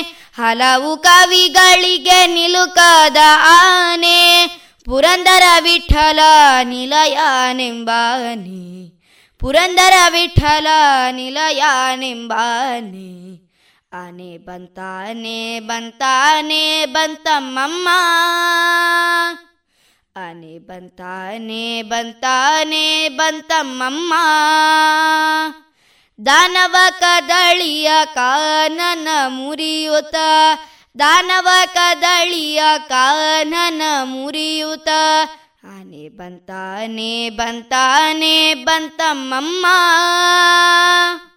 ಆನೆ ಬಂತಾನೆ ಬಂತಾನೆ, ಬಂತಮ್ಮಮ್ಮ. ವಂದನೆಗಳು, ಇದೀಗ ಭಾಷಣ. ಪ್ರಸ್ತುತ ನಮ್ಮ ದೇಶದಲ್ಲಿ ನಡೆಯುತ್ತಿರುವ ಭ್ರಷ್ಟಾಚಾರದ ಕರಿ ನೆರಳಿನ ಕಪ್ಪು ಛಾಯೆಯನ್ನು ಭಾಷಣದ ಮೂಲಕ ಮುಂದಿಡಲಿದ್ದಾರೆ ಮಾಸ್ಟರ್ ಕಿರಣ್ ಏಳನೇ ತರಗತಿ. ಭ್ರಷ್ಟಾಚಾರ ಒಂದು ಜಾಗತಿಕ ವಿದ್ಯಮಾನ. ನಮ್ಮ ದೇಶದಲ್ಲಿ ಭ್ರಷ್ಟಾಚಾರವು ನಮ್ಮ ಪ್ರಜಾಪ್ರಭುತ್ವಕ್ಕೆ ದೊಡ್ಡ ಸವಾಲಾಗಿದೆ ಮತ್ತು ಇದೊಂದು ಅಂಗೀಕೃತ ಸಂಸ್ಕೃತಿ ಎನಿಸಿಕೊಂಡಿದೆ. ಆದರೆ ಭ್ರಷ್ಟಾಚಾರವು ಭಾರತೀಯ ಸಮಾಜಕ್ಕೆ ತಗಲಿದ ಅತಿ ಕೆಟ್ಟ ಕೇಡೆನಿಸಿದೆ. ಇತ್ತೀಚಿನ ದಿನಗಳಲ್ಲಿ ಭ್ರಷ್ಟಾಚಾರವು ಸರ್ವವ್ಯಾಪಿಯಾಗಿ ಜನರ ಜೀವನವನ್ನು ಅಸಹ್ಯವಾಗಿಸಿದೆ. ಇಂದು ಪ್ರಾಮಾಣಿಕ ನೇರ ನಡೆಯ ಮನುಷ್ಯರನ್ನು ನೋಡುವುದು ತುಂಬಾ ಕಷ್ಟವಾಗುತ್ತಿದೆ. ವೃತ್ತಿ, ಸನ್ನಿವೇಶ ಮತ್ತು ಸಂಸ್ಕೃತಿಗೆ ಅನುಗುಣವಾಗಿ ಭ್ರಷ್ಟಾಚಾರದ ವ್ಯಾಖ್ಯೆ ಬದಲಾಗುತ್ತಾ ಹೋಗುತ್ತದೆ. ಸರಳವಾಗಿ ಹೇಳುವುದಾದರೆ ಭ್ರಷ್ಟಾಚಾರವನ್ನು ಲಂಚ ನೀಡುವ ಕ್ರಿಯೆ ಎಂದು ಬಣ್ಣಿಸಬಹುದು. ಅದು ಓರ್ವನ ಹುದ್ದೆ, ಸ್ಥಾನಮಾನ ಅಥವಾ ಸಂಪನ್ಮೂಲಗಳಲ್ಲಿ ಉದ್ದೇಶಪೂರ್ವಕವಾಗಿ ಮಾಡಿದ ದುರುಪಯೋಗವಾಗಿದೆ. ಅದರಲ್ಲಿ ವೈಯಕ್ತಿಕ ಲಾಭ ಒಳಗೊಂಡಿರುತ್ತದೆ. ಒಬ್ಬ ವ್ಯಕ್ತಿಗೆ ತನ್ನ ಆದಾಯ ಮೂಲಗಳನ್ನು ಮೀರಿದ ಸಂಪತ್ತನ್ನು ಹೊಂದಿರುವುದೇ ಭ್ರಷ್ಟಾಚಾರ. ನಮ್ಮ ಸಮಾಜದಲ್ಲಿ ಭ್ರಷ್ಟಾಚಾರವು ಲಂಚ ತ್ವಜನ ಪಕ್ಷಪಾತ, ಅವ್ಯವಹಾರ ಇತ್ಯಾದಿ ರೂಪಗಳಲ್ಲಿರುತ್ತದೆ. ಭ್ರಷ್ಟಾಚಾರದಿಂದಾಗಿ ಪ್ರಜಾಪ್ರಭುತ್ವಕ್ಕೆ ತನ್ನ ನೈತಿಕ ನಿಯಮಗಳನ್ನು ಉಳಿಸಿಕೊಳ್ಳಲು ಸಾಧ್ಯವಾಗುತ್ತಿಲ್ಲ. ಇದರಿಂದಾಗಿ ಜನರು ಸ್ವಪ್ರತಿಷ್ಠೆ ಬೆಳೆಸುವುದು ಹೆಚ್ಚಾಗುತ್ತಿದೆ. ಅಧಿಕಾರಿಗಳ ದಕ್ಷತೆಯನ್ನು ನಾಶಪಡಿಸುತ್ತದೆ. ಹಗರಣಗಳು ಹೆಚ್ಚಾಗುತ್ತದೆ. ಭ್ರಷ್ಟಾಚಾರವು ರಾಜಕೀಯದ ಅಪರಾಧೀಕರಣಕ್ಕೂ ದಾರಿಯಾಗಿದೆ. ಭ್ರಷ್ಟಾಚಾರದಿಂದಾಗಿ ನ್ಯಾಯಾಂಗದಲ್ಲಿ ಹಸ್ತಕ್ಷೇಪ ಉಂಟಾಗಿ ನ್ಯಾಯದಾನದ ವಿಳಂಬ ಉಂಟಾಗಿದೆ. ಶ್ರೀಸಾಮಾನ್ಯರ ದೈನಂದಿನ ಜೀವನ ದುರ್ಬರವಾಗುತ್ತಿದೆ ಇಂತಹ ಭ್ರಷ್ಟಾಚಾರದ ತಡೆಗೆ ಲೋಕಾಯುಕ್ತ ಮತ್ತು ಲೋಕಪಾಲದಂತಹ ಸಂಸ್ಥೆಗಳನ್ನು ರಾಜ್ಯ ಮತ್ತು ರಾಷ್ಟ್ರಮಟ್ಟದಲ್ಲಿ ಪ್ರತ್ಯೇಕವಾಗಿ ರಚಿಸಲಾಗಿದೆ. ಇಂತಹ ಸಂಸ್ಥೆಗಳಿಂದ ಮಾತ್ರ ಭ್ರಷ್ಟಾಚಾರಿಗಳಲ್ಲಿ ಭಯ ಹುಟ್ಟಿಸಲು ಸಾಧ್ಯ. ಈ ಸಂಸ್ಥೆಗಳು ಭ್ರಷ್ಟಾಚಾರದ ಪ್ರಕರಣಗಳ ವಿರುದ್ಧ ಕ್ರಮ ಕೈಗೊಳ್ಳಲು ಮತ್ತು ತನಿಖೆ ನಡೆಸಲು ಸೂಕ್ತವೆನಿಸಿದೆ. ನಮ್ಮ ಸಮಾಜದಲ್ಲಿ ಭ್ರಷ್ಟಾಚಾರ ನಿರ್ಮೂಲನೆಗೆ ಜನರೂ ಕೂಡ ಮುಖ್ಯ ಪಾತ್ರ ವಹಿಸಬೇಕು. ಜನರು ಪ್ರಾಮಾಣಿಕ ಮತ್ತು ದಕ್ಷ ರಾಜಕಾರಣಿಗಳನ್ನು ಚುನಾವಣೆಗಳಲ್ಲಿ ಮತ್ತೆ ಮತ್ತೆ ಪ್ರತಿನಿಧಿಗಳಾಗಿ ಆರಿಸಬೇಕು. ಮತ್ತು ಜನರಲ್ಲಿ ಪ್ರಾಮಾಣಿಕತೆ ಮತ್ತು ದಕ್ಷತೆ ಹೆಚ್ಚಾಗಬೇಕಾಗಿದೆ. ವಂದನೆಗಳು. ಇದೀಗ ಮಿಮಿಕ್ರಿ ಕಾರ್ಯಕ್ರಮ. ವಿವಿಧ ಪ್ರಾಣಿ ಪಕ್ಷಿಗಳ ಸ್ವರವನ್ನು ಅನುಕರಿಸುವವರು ಮಾಸ್ಟರ್ ಶ್ರೀತನ್ ಐದನೇ ತರಗತಿ. ಕಾಗೆ. ಕಾ ಕಾ ಕಾ ಕಾ. ನಾಯಿ.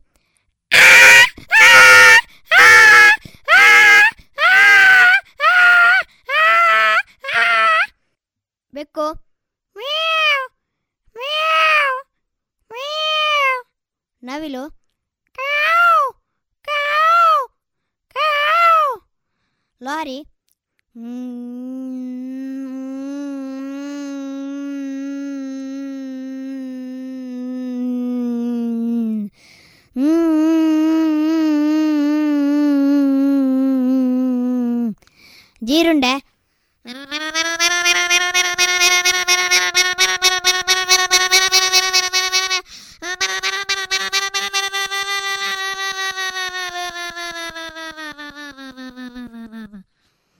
ಕಾವ್. ವಂದನೆಗಳು. ಇದೀಗ ಒಗಟು ಕಾರ್ಯಕ್ರಮ ಭಾಗವಹಿಸುವವರು ವೈಷ್ಣವಿ ಏಳನೇ ತರಗತಿ ರುಪಿನ್ ಆರನೇ ತರಗತಿ ತೇಜಸ್ ಆರನೇ ತರಗತಿ ಅನುಜ್ಞಾಕ್ಕೆ ಐದನೇ ತರಗತಿ ವರ್ಷ ಐದನೇ ತರಗತಿ. ಪ್ರತಿ ಮನೆಯಲ್ಲೂ ಕೆಂಪು ಹುಡುಗಿ. ಹೇಳು ಅನುಜ್ಞಾ. ಅದು ಬೆಂಕಿ ಅಲ್ವಾ? ಸರಿ. ತೋಟದಲ್ಲಿ ಹಾವು ನೇತಾಡುತ್ತಿರುವುದು ಏನದು? ಉತ್ತರ ಹೇಳು ವರ್ಷ. ಅದು ಪಡವಲಕಾಯಿ. ಸರಿಯಾಗಿದೆ ಉತ್ತರ. ಉದ್ದವಾದ ಹಕ್ಕಿಗೆ ನೂರಾರು ಮಕ್ಕಳು. ಹೇಳು ತೇಜಸ್. ಅದು ಜೋಳದ ತೆನೆ ಅಲ್ವಾ? ಸರಿ. ಬಂಗಾರದ ದೇವಾಲಯದಲ್ಲಿ ಬೆಳ್ಳಿಯ ದೇವರು. ಹೇಳು ರುಪೀನ್. ನನಗೆ ಗೊತ್ತಿಲ್ಲ. ತೇಜಸ್ ನೀನು ಹೇಳು. ಬಾಳೆ ಅಲ್ವಾ? ಸರಿ. ನಾನು ಕೊನೆಗೊಂದು ಒಗ್ಗಟ್ಟು ಹೇಳುತ್ತೀನಿ. ಯಾರು ಸರಿಯಾಗಿ ಉತ್ತರ ಕೊಡುತ್ತಾರೋ ಕೊಡಿ. ನೋಡಿದರೆ ಕಲ್ಲು ನೀರು ಹಾಕಿದರೆ ಮಣ್ಣು. ನಂಗೊತ್ತುಂಟು ನಂಗೊತ್ತುಂಟು. ಹೇಳು. ಅದು ಸುಣ್ಣ ಅಲ್ವಾ ಸರಿ. ವಂದನೆಗಳು. ಇದೀಗ ಪ್ರಹಸನ ಗಜಮುಖ ಸೃಷ್ಟಿ. ಗಣೇಶನಾಗಿ ಹರ್ಷಿತಾ ಏಳನೇ ತರಗತಿ, ಶಿವನಾಗಿ ಕಿರಣ್ ಏಳನೇ ತರಗತಿ, ಪಾರ್ವತಿಯಾಗಿ ಧನ್ಯಶ್ರೀ ಏಳನೇ ತರಗತಿ, ಗಣವಾಗಿ ಪಾರ್ಥ ಪಿ ಎಸ್ ಏಳನೇ ತರಗತಿ. ಛೇ, ಇಲ್ಲಿ ಯಾರೂ ಕಾಣುತ್ತಿಲ್ಲ. ನನಗೆ ಸ್ನಾನಕ್ಕೆ ಹೋಗುವ ಸಮಯವಾಯಿತು. ನಾನೀಗ ಏನು ಮಾಡಲಿ? ಹಾ, ಹಾಗೆಯೇ ಮಾಡುತ್ತೇನೆ. ಓಂ ನಮ ಶಿವಾಯ ಓಂ ನಮ ಶಿವಾಯ ಓಂ ನಮ ಶಿವಾಯ. ತಾಯೇ ನಿನಗಿದೋ ನನ್ನ ನಮಸ್ಕಾರಗಳು. ನೋಡು ಕಂದ ನನಗೀಗ ಸ್ನಾನಕ್ಕೆ ಹೋಗುವ ಸಮಯ. ಯಾರು ಕಾವಲಿರದ ಕಾರಣ ನಿನ್ನನ್ನೇ ಕಾವಲುಗಾರನನ್ನಾಗಿಸಿ ಸ್ನಾನಕ್ಕೆ ಹೋಗುತ್ತಿದ್ದೇನೆ. ನೋಡು ಒಳಗೆ ಯಾರನ್ನೂ ಬಿಡಬೇಡ ತಿಳಿಯಿತೇ? ಸರಿ ಮಾತೆ ನೀವು ನಿಶ್ಚಿಂತೆಯಿಂದ ಸ್ನಾನಕ್ಕೆ ಹೋಗಬಹುದು. ಹಾ ಮಾತೆಯು ಸ್ನಾನಕ್ಕಾಗಿ ಹೋಗಿದ್ದಾಳೆ. ಆದರೆ ಇಲ್ಲಿ ಯಾರೋ ಬರುತ್ತಿರುವ ಹಾಗಿದೆ. ಯಾರೆಂದು ಮೊದಲು ನೋಡುತ್ತೇನೆ. ಹಾ ನಿಲ್ಲು ಯಾರು ನೀನು? ಮಾತೆಯು ಸ್ನಾನಕ್ಕಾಗಿ ಹೋಗಿದ್ದಾಳೆ. ಒಳಗೆ ಯಾರಿಗೂ ಪ್ರವೇಶವಿಲ್ಲ ಎಂದು ಆಜ್ಞೆಯಾಗಿದೆ. ಆದ್ದರಿಂದ ನೀನು ಒಳಗೆ ಹೋಗಕೂಡದು. ಓಹೋ ನನ್ನನ್ನೇ ಯಾರೆಂದು ಕೇಳುತ್ತೀಯ? ನಾನು ನಿನ್ನ ಮಾತೆಯ ಪತಿ. ಶಿವ ಮೊದಲು ನೀನಾರೆಂದು ತಿಳಿಸು. ಹೋ ನಾನು ಆಕೆಯ ಅರಿಶಿಣದಿಂದ ಹುಟ್ಟಿದಾತ. ನೀನು ಒಳಗೆ ಹೋಗಕೂಡದು. ಏನಂದೆ? ಎಲ್ಲವೋ? ನೋಡಿಲ್ಲಿ. ಕಂದ ಕಂದ ನಿನಗೇನಾಯಿತು ಕಂದ? ನಿನ್ನ ಈ ಸ್ಥಿತಿಗೆ ಕಾರಣಕರ್ತರು ಯಾರು ಕಂದ? ಯಾರು? ಹ ಸ್ವಾಮಿ ಸ್ವಾಮಿ. ನೋಡಿ ನಮ್ಮ ಕಂದನ ಸ್ಥಿತಿಗೆ ಕಾರಣಕರ್ತರು ಯಾರೆಂದು ತಿಳಿಸಿ ಸ್ವಾಮಿ ತಿಳಿಸಿ. ನಾನೇ. ಈತನು ನನಗೆ ಒಳಪ್ರವೇಶವಿಲ್ಲ ಎಂದಿದ್ದಾನೆ. ಆದ್ದರಿಂದ ನಾನೇ ಈತನನ್ನು ಕೊಂದೆ. ಓಹೋ, ಈತನು ನಾನು ನೀಡಿದ ಕೆಲಸವನ್ನು ಬಹಳ ಜವಾಬ್ದಾರಿಯಿಂದ ನಿರ್ವಹಿಸಿದ್ದೇನೆ ಎಂದು ಸಾಬೀತು ಮಾಡಿದ್ದೇನೆ ಎಂದು ಹೇಳಿದ್ದಾನೆ. ಅಯ್ಯೋ, ಸ್ವಾಮಿ, ನಿಮ್ಮ ಕೈಯಾರೆ ಕೊಂದ ಈ ನಮ್ಮ ಕಂದನ ಪ್ರಾಣವನ್ನು ಕಾಪಾಡಿ ಸ್ವಾಮಿ. ಓಹೋ, ಈತನು ನಾನು ನೀಡಿದ ಕೆಲಸವನ್ನು ಬಹಳ ಜವಾಬ್ದಾರಿಯಿಂದ ನಿರ್ವಹಿಸಿದ್ದೇನೆ ಎಂದು ಸಾಬೀತು ಮಾಡಿದ್ದಾನೆ. ಅಯ್ಯೋ, ಸ್ವಾಮಿ ನಿಮ್ಮ ಕೈಯಾರೆ ಕೊಂದ ಈ ನಮ್ಮ ಕಂದನ ಪ್ರಾಣವನ್ನು ಕಾಪಾಡಿ ಸ್ವಾಮಿ. ಹಾ ಸರಿ. ಗಣಗಳೇ ಈ ಕೂಡಲೇ ಹೋಗಿ ಉತ್ತರಕ್ಕೆ ತಲೆ ಹಾಕಿ ಮಲಗಿರುವ ಯಾವುದೇ ಜೀವಿಯ ತಲೆಯನ್ನು ಕಡಿದು ತನ್ನಿ. ಹಾಗೇ ಆಗಲಿ. ಹಾ ಎಲ್ಲಿ? ಹಾ ಇದುವೇ ಸರಿ. ಪ್ರಭು ಪ್ರಭು ಸಿಕ್ಕಿತು ಸಿಕ್ಕಿತು ನೋಡಿ ನಿಮ್ಮಿಚ್ಛೆಯಂತೆ ನೀವು ಹೇಳಿದ್ದನ್ನು ತಂದಿದ್ದೇವೆ. ತೆಗೆದುಕೊಳ್ಳಿ. ಸರಿ. ಪಾರ್ವತಿ ನೋಡಿಲ್ಲಿ. ಮಾತೆ ಮಾತೆ ಸ್ವಾಮಿ ಎಲ್ಲಿದ್ದಾರೆ? ನೋಡಲ್ಲಿ ಕಂದ. ಸ್ವಾಮಿ ನಿಮಗೆ ನನ್ನ ಪ್ರಣಾಮಗಳು. ದಯವಿಟ್ಟು ನನ್ನನ್ನು ಕ್ಷಮಿಸಿ. ಛೇ ಛೇ ನೀನು ಮಾಡಿದ್ದು ತಪ್ಪಲ್ಲ. ನಿನ್ನ ಕರ್ತವ್ಯ.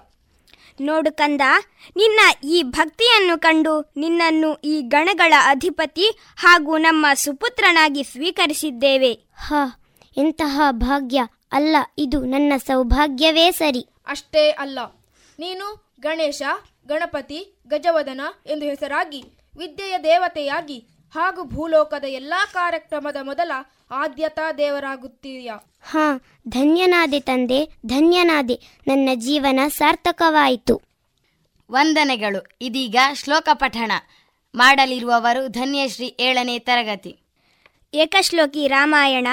पूर्वं रामतपोवनाभिगमनं हत्वा मृगं काञ्चनं वैदेहीहरणं जटायुमरणं सुग्रीवसम्भाषणं वालीनिग्रहणं समुद्रतरणं लङ्कापुरीदाहनं पश्चाद्रावणकुम्भकर्णहननम् एतद्धि रामायणम् ಏಕಶ್ಲೋಕಿ ಮಹಾಭಾರತ आदौ पाण्डवधार्तराष्ट्रजननं लाक्षागृहे दाहनं द्यूते श्रीहरणं वने विहरणं मत्स्यालये वर्धनं लीलागोग्रहणं रणे वितरणं सन्धिक्रियाजृम्भणं भीष्मद्रोणसुयोधनादिमथनं एतन्महाभारतम्। ಏಕಶ್ಲೋಕಿ ಭಾಗವತ.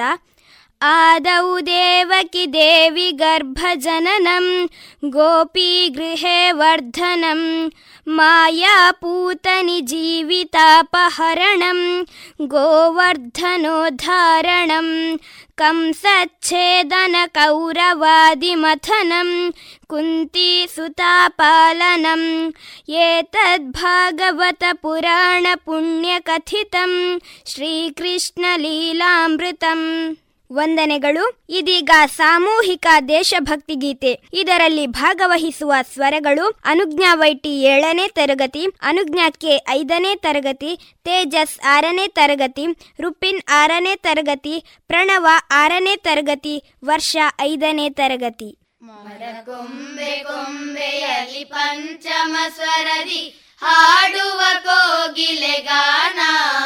ಇದು ಭಾರತ ದೇಶದ ಕವನ. ನಮ್ಮ ಭಾರತ ದೇಶದ ಕವನ. ಇಲ್ಲಿ ಸತ್ಯ, ಅಹಿಂಸೆ, ಧರ್ಮ, ವಿಚಾರ ಮಾಡುವ ಭಕ್ತಿಯ ಭಜನ. ಇದು ಭಾರತ ದೇಶದ ಕವನ. ನಮ್ಮ ಭಾರತ ದೇಶದ ಕವನ. ಜೈ ಭಾರತಿ ಜೈ ಭಾರತಿ ಜೈ ಭಾರತಿ ಜೈ ಭಾರತಿ ಆಹಾ ಆಹಾ ಆಹಾ ಈ ಪುಣ್ಯ ಭೂಮಿಯಲ್ಲಿ ಮಾನ್ಯ ಋಷಿ ಮುನಿ ಜಪಿಸುವ ದೇವರ ಧ್ಯಾನ ಹರಿ ಓಂ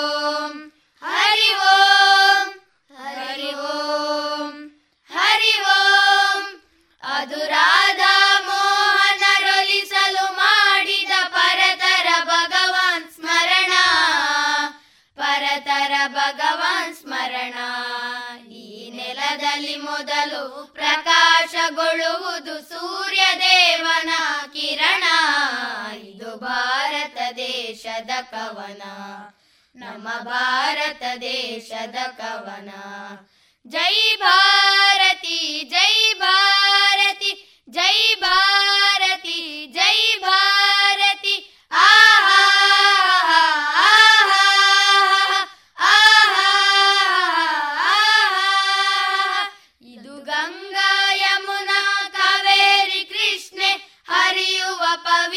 ಮಣ್ಣು. ಇದು ಪಶ್ಚಿಮ ಪೂರ್ವ, ದಕ್ಷಿಣೋತ್ತರ ಮಣ್ಣಲ್ಲಿ ಕೊಡುತ್ತಿದೆ ಹೊನ್ನು. ಮಣ್ಣಲ್ಲಿ ಕೊಡುತ್ತಿದೆ ಹೊನ್ನು. ಏಳೇಳು ಜನುಮದ ಪಾಪ ತೊಳೆಯುವುದು ಮಾಡಿದರಿಲ್ಲಿ ಸ್ನಾನ.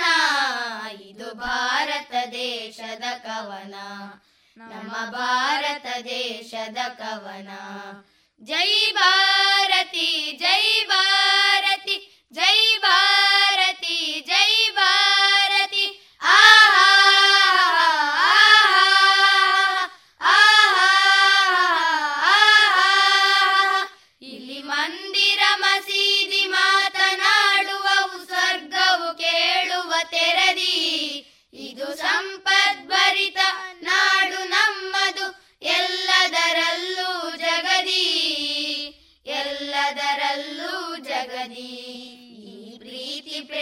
ಸೌಹಾರ್ದತೆ ನೀಡುವ ಅನುಪಮ ಸುಂದರ ತಾಣ. ಇದು ಭಾರತ ದೇಶದ ಕವನ. ನಮ್ಮ ಭಾರತ ದೇಶದ ಕವನ. ಜೈ ಭಾರತಿ ಜೈ ಭಾರತಿ ಜೈ ಭಾರತಿ ಜೈ ಭಾರತಿ. ಆಹಾ!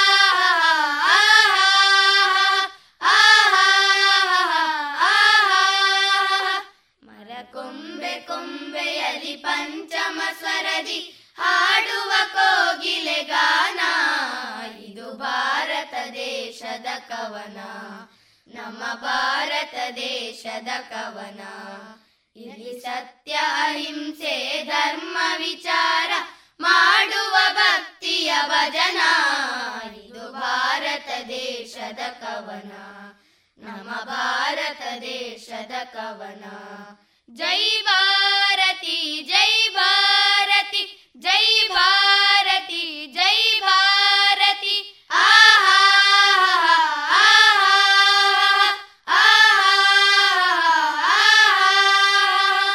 ವಂದನೆಗಳು.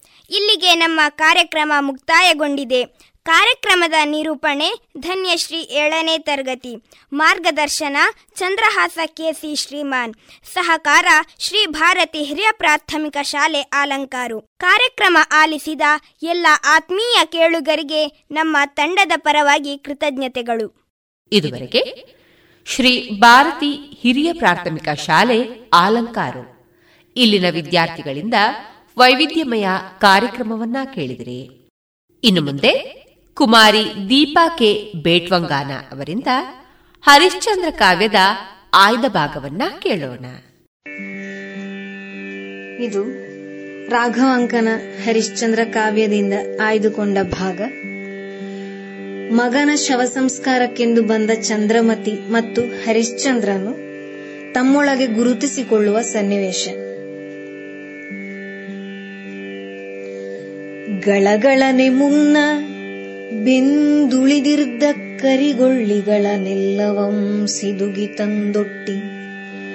ಮೇಲೆ ಮಂಗಳಮಯ ಕುಮಾರನಂ ಪಟ್ಟಿರಿಸಿ. ಕೆಲದೊಳುರಿವಗ್ನಿಯಂ ಪಿಡಿದು ನಿಂದು. ಬೆಳೆದಲ್ಲಿ ಬೆಳೆ, ಹುಟ್ಟಿದಲ್ಲಿ ಹುಟ್ಟೆಂದು ನುಡಿದು. ಇಳುಹಲನುಗೈದು ಇಳುಹಲಾರದೆ ಅಳವಳಿದು. ಬಾಯಳಿದು ಮೊರೆಯಿಟ್ಟಡಾದನಿಗೇಳ್ದು ನಿದ್ರೆ ತಿಳಿದೆದ್ದನ ಭೂಪಾಲನು.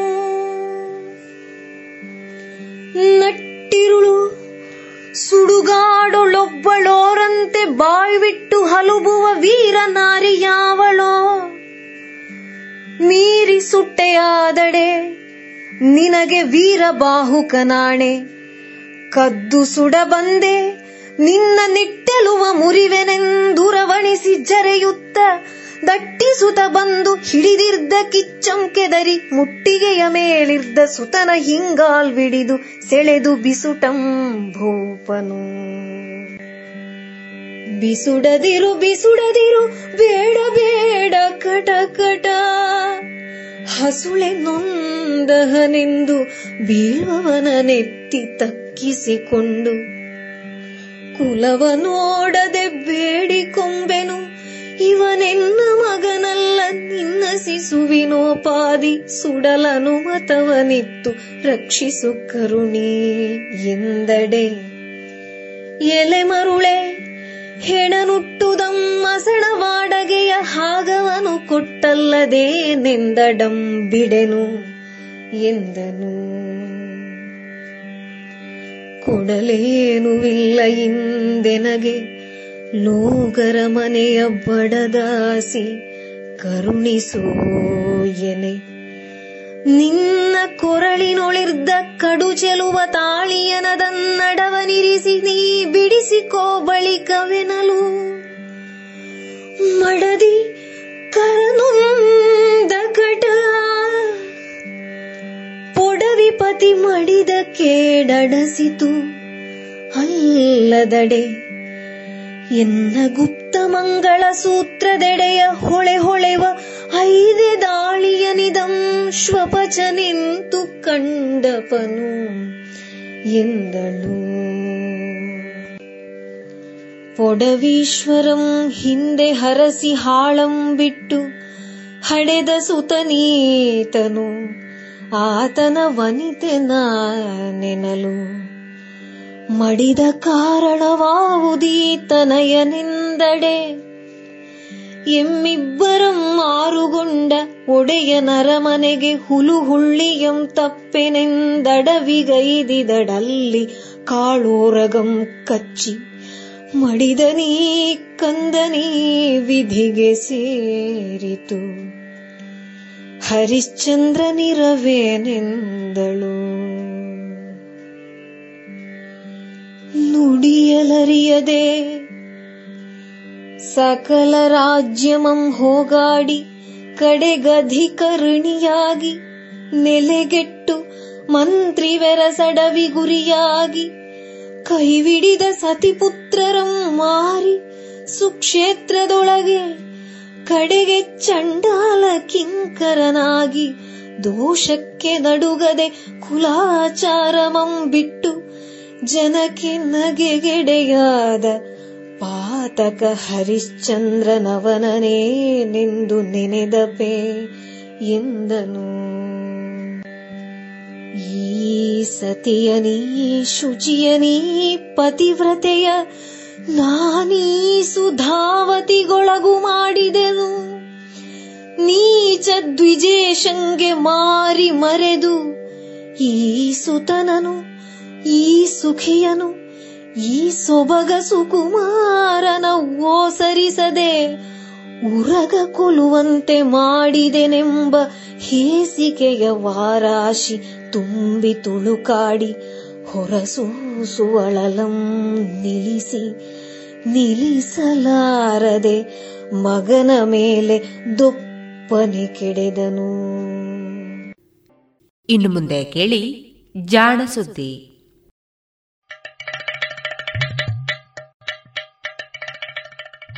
ಕೇಳು ಕೇಳು ಕೇಳು ಜಾಣ ಜಾಣ ಸುದ್ದಿಯ ಕೇಳು ಕೇಳು ಕೇಳು ಜಾಣ. ಇಂದು ಅಂದು ಮುಂದು ಹಿಂದು ಹರಿವು ತಿಳಿವು ಚುಟುಕು ಬೆರಗು ನಿತ್ಯ ನುಡಿಯುವತ್ತು ತರಲು ನಿತ್ಯ ನುಡಿಯುವತ್ತು ತರಲು ಕೇಳಿ ಜಾಣರ, ಜಾಣ ಸುದ್ದಿಯ, ಕೇಳು ಕೇಳು ಕೇಳು ಜಾಣ. ಜಾಣ ಸುದ್ದಿಯ, ಕೇಳು ಕೇಳು ಕೇಳು ಜಾಣ. ಕಥಾ ಸಮಯ.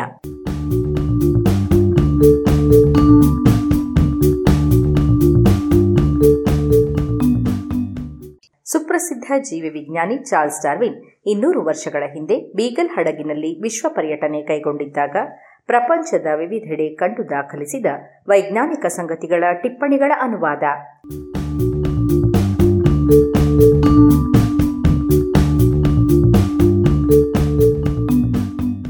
ಬೀಗಲ್ ಸಾಹಸಯಾನ ನೂರ ಐವತ್ತೈದು.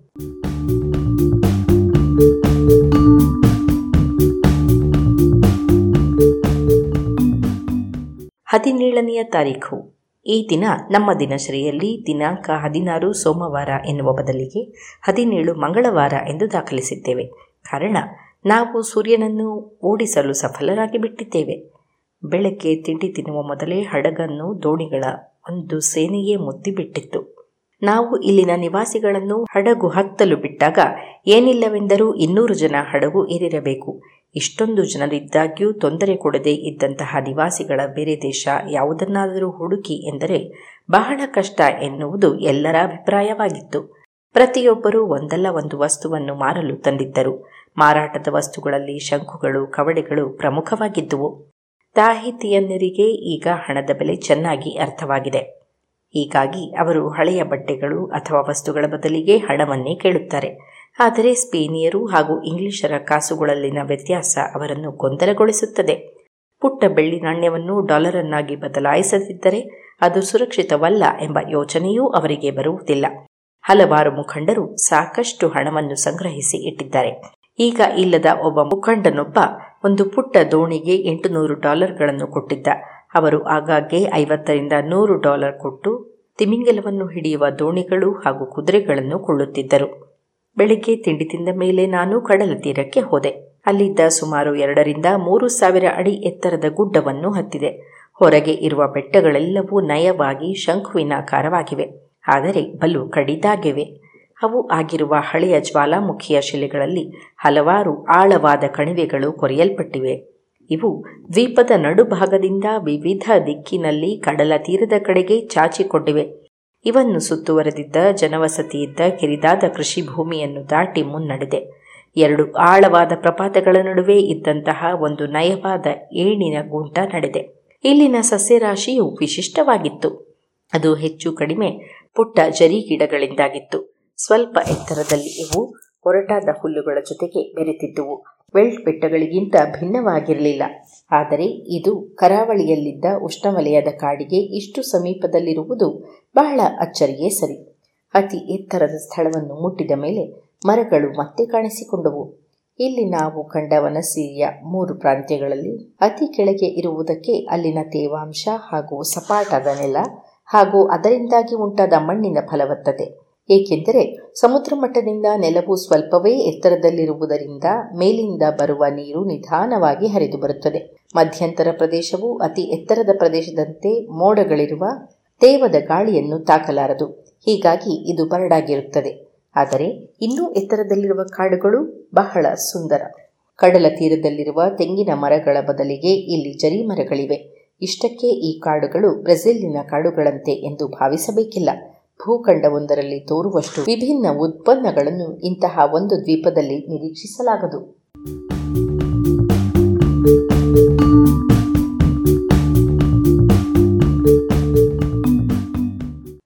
ನಾನು ಏರಿದ ಅತಿ ಎತ್ತರದ ಸ್ಥಾನದಿಂದ ಐಮಿಯೋ ದ್ವೀಪದ ಒಳ್ಳೆಯ ನೋಟ ಸಿಗುತ್ತಿತ್ತು. ಇದು ತಾಹಿತಿಯಂತೆಯೇ ಸ್ವತಂತ್ರವಾದ ದ್ವೀಪ. ಇದರ ಒಡಕೊಡಕಾದ ಪರ್ವತಗಳ ಶಿಖರಗಳ ಮೇಲೆ ಬಿಳಿ ಮೋಡಗಳು ಒಟ್ಟಾಗಿದ್ದುವು. ಇವು ಸುತ್ತಲಿನ ನೀಲಿ ಆಕಾಶದಲ್ಲೊಂದು ಬಿಳಿಯ ದ್ವೀಪವಿದ್ದಂತೆ ತೋರುತ್ತಿತ್ತು. ನೀಲಿ ಸಾಗರದಲ್ಲಿ ಐಮಿಯೋ ದ್ವೀಪ ತೋರಿದ ಹಾಗೆಯೇ ಇತ್ತು. ಒಂದು ಪುಟ್ಟ ದ್ವಾರದ ಹೊರತಾಗಿ ಇಡೀ ದ್ವೀಪವೇ ಹವಳದ ದಿಬ್ಬದಿಂದ ಸುತ್ತುವರೆದಿದೆ. ಆದರೆ ಇಷ್ಟು ದೂರದಿಂದ ಕಿರಿದಾದ, ಆದರೆ ಸ್ಪಷ್ಟವಾದ ಬಿಳಿ ರೇಖೆಯಂತಷ್ಟೇ ಅದು ಕಂಡಿತ್ತು.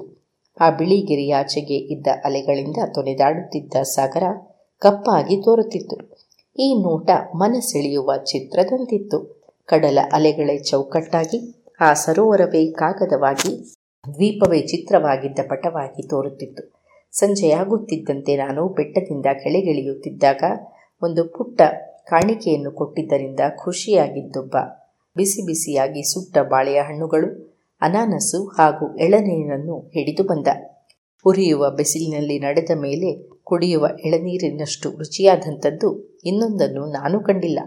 ಇಲ್ಲಿ ಅನಾನಸ್ ಎಷ್ಟೊಂದು ಸಮೃದ್ಧಿಯಾಗಿದೆ ಎಂದರೆ ಜನ ಅದನ್ನು ನಾವು ಟರ್ನಿಪ್ಗಳನ್ನು ತಿನ್ನುವ ರೀತಿಯಲ್ಲಿಯೇ ಸಾಕಷ್ಟು ಬಿಸಾಡುತ್ತಾರೆ. ಇವುಗಳ ಸ್ವಾದ ಉತ್ಕೃಷ್ಟ.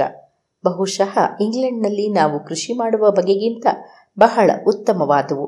ಬಹುಶಃ ಯಾವ ಹಣ್ಣಿಗೂ ಇದಕ್ಕಿಂತ ಹೆಚ್ಚಿನ ಹೊಗಳಿಕೆ ಕೊಡಲಾಗದು ಎನ್ನುವುದು ನನ್ನ ನಂಬಿಕೆ.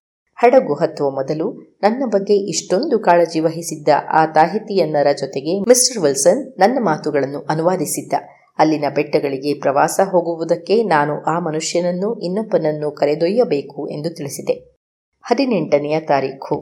ಬೆಳಗ್ಗೆ ಬೇಗನೆ ನಾನು ಕಡಲ ತೀರಕ್ಕೆ ಬಂದೆ. ನನ್ನೊಂದಿಗೆ ಒಂದು ಚೀಲದಲ್ಲಿ ಕೆಲವು ಸಾಮಗ್ರಿಗಳನ್ನು, ನನಗೂ ನನ್ನ ಸೇವಕನಿಗೆ ಎಂದು ಎರಡು ಕಂಬಳಿಗಳನ್ನು ತಂದಿದ್ದೆ. ಇವನ್ನು ಒಂದು ಉದ್ದನೆಯ ಕೋಲಿನ ತುದಿಗೆ ಕಟ್ಟಲಾಗಿತ್ತು. ನನ್ನಿಬ್ಬರು ತಾಹಿತಿ ಜೊತೆಗಾರರು, ಒಬ್ಬರ ನಂತರ ಇನ್ನೊಬ್ಬರು ಹೆಗಲ ಮೇಲೆ ಇವನ್ನು ಹೊತ್ತು ಸಾಗಿದ್ದರು. ಹೀಗೆ ಸರಕನ್ನು ಹೊತ್ತು ಇಡೀ ದಿನ ಪಯಣಿಸುವುದು ಈ ಜನರಿಗೆ ಅಭ್ಯಾಸ. ಕೆಲವೊಮ್ಮೆ ಕೋಲಿನ ಎರಡೂ ತುದಿಗಳಲ್ಲಿಯೂ ಐವತ್ತು ಪೌಂಡುಗಳಷ್ಟು ಭಾರ ತೋಗುತ್ತಿರುತ್ತವೆ. ನಾನು ನನ್ನ ಮಾರ್ಗದರ್ಶಿಗಳಿಗೆ ಅವರ ಬಟ್ಟೆ ಹಾಗೂ ಊಟವನ್ನು ಅವರೇ ತರುವಂತೆ ತಿಳಿಸಿದ್ದೆ. ಆದರೆ ಅವರು ಬೆಟ್ಟದಲ್ಲಿಯೇ ಬೇಕಾದಷ್ಟು ಆಹಾರ ಇರುತ್ತದೆ ಎಂದು ಬಿಟ್ಟರು. ಇನ್ನು ಬಟ್ಟೆಯ ಬಗ್ಗೆಯೋ ಅವರ ಚರ್ಮವೇ ಅವರಿಗೆ ಸಾಕಿತ್ತು. ನಮ್ಮ ಹಾದಿಯು ಟಿಯಾ ಅವರು ಕಣಿವೆಯ ಉಂಟ ಸಾಗಿತ್ತು. ಈ ಕಣಿವೆಯುದ್ದಕ್ಕೂ ಒಂದು ನದಿ ಹರಿದು ಪಾಯಿಂಟ್ ವೀನಸಿನ ಬಳಿ ಕಡಲನ್ನು ಸೇರುತ್ತದೆ. ಈ ದ್ವೀಪದಲ್ಲಿರುವ ತೊರೆಗಳಲ್ಲಿ ಇದೊಂದು ಪ್ರಮುಖವಾದ ಹೊಳೆ. ಇದರ ಮೂಲವು ಅಲ್ಲಿರುವ ಪರ್ವತಗಳಲ್ಲಿ ಅತಿ ಎತ್ತರವಾದ ಸಮುದ್ರ ಮಟ್ಟದಿಂದ ಸುಮಾರು ಏಳು ಸಾವಿರ ಅಡಿಗಳೆತ್ತರವಿರುವ ಕೇಂದ್ರ ಭಾಗದ ಶಿಖರಗಳು. ಇಡೀ ದ್ವೀಪವೇ ಎಷ್ಟೊಂದು ಬೆಟ್ಟಗುಡ್ಡಗಳಿಂದ ತುಂಬಿವೆ ಎಂದರೆ ಅದರೊಳಗೆ ನುಸುಳಲು ಕಣಿವೆಯ ಮೂಲಕ ಸಾಗುವುದೊಂದೇ ದಾರಿ.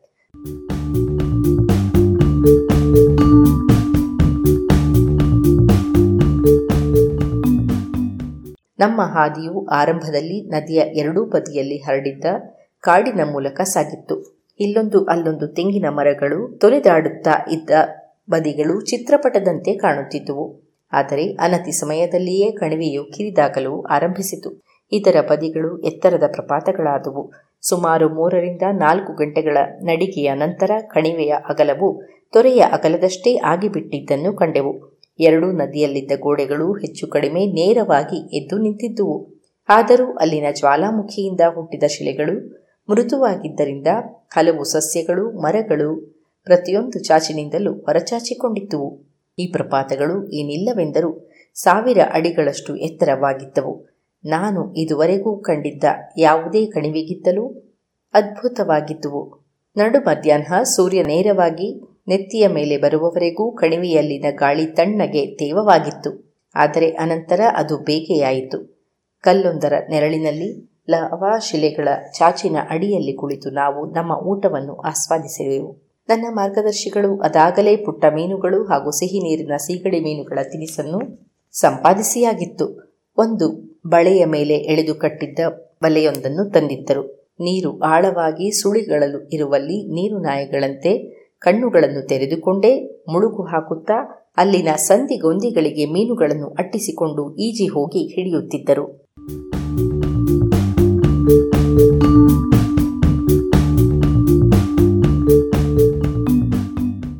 ಇದು ಇಂದಿನ ಕಥಾ ಸಮಯ ಅನುವಾದ ಕೊಳ್ಳೆಗಾಲ ಶರ್ಮಾ. ಜಾಣ ಧ್ವನಿ ಶ್ರೀಮತಿ ಭಾರತಿ. ಜಾಣ ಸುದ್ದಿಯ ಬಗ್ಗೆ ಸಲಹೆ ಸಂದೇಹಗಳು ಇದ್ದಲ್ಲಿ ನೇರವಾಗಿ ಒಂಬತ್ತು ಎಂಟು ಎಂಟು ಆರು ಆರು ನಾಲ್ಕು ಸೊನ್ನೆ ಮೂರು ಎರಡು ಎಂಟು ಈ ನಂಬರಿಗೆ ವಾಟ್ಸಪ್ ಮಾಡಿ ಇಲ್ಲವೇ ಕರೆ ಮಾಡಿ.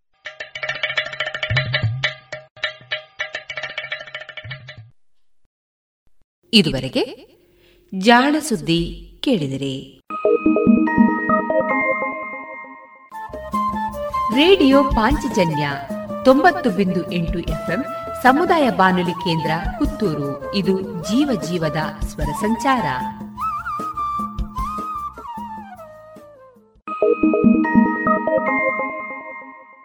ಇನ್ನು ಮುಂದೆ ಮಧುರ ಗಾನ ಪ್ರಸಾರವಾಗಲಿದೆ.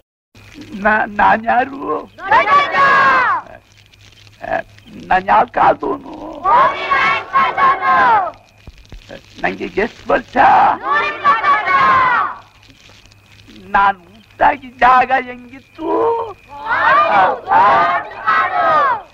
ದಟ್ವಾದ ಕಾಡು ಆಗ ಸೂರ್ಯ ಪಶ್ಚಿಮದಾಗ ಹುಟ್ಟಿ ಪೂರ್ವದಾಗ ಮುಳುಗ್ತಿದ್ದ ಹ್ಮ್ ಆಗ ನಾನಿನ್ನು ಹುಡುಗ ಪುಟಾಣಿ ಹುಡುಗ ಲೇ ಆಗ ನಿನ್ನಂಗ್ ನಾನ್ ಚಡ್ಡಿ ಹಾಕೊಂಡ್ ಓಡಾಡ್ತಿದ್ದೆ ಆಗ ನಡೆದ ಕತೆ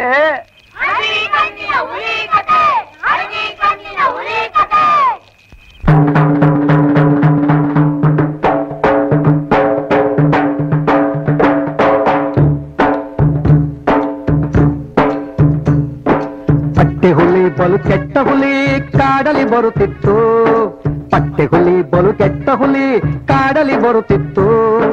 ಕತ್ತಲಲ್ಲಿ ಆರ್ಭಟಿಸುತ್ತಲೇ ಸುತ್ತಲೂ ನೋಡಿತ್ತು. ಕತ್ತಲಲ್ಲಿ ಆರ್ಭಟಿಸುತ್ತಲೇ ಸುತ್ತಲೂ ನೋಡಿತ್ತು.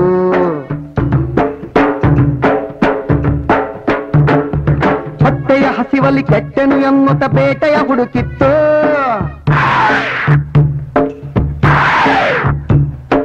ಆ ಹುಲಿ ರಾಯನ ಕೂಗನ್ನು ಕೇಳಿ ಕಾಡೇ ನಡುಗಿತ್ತು.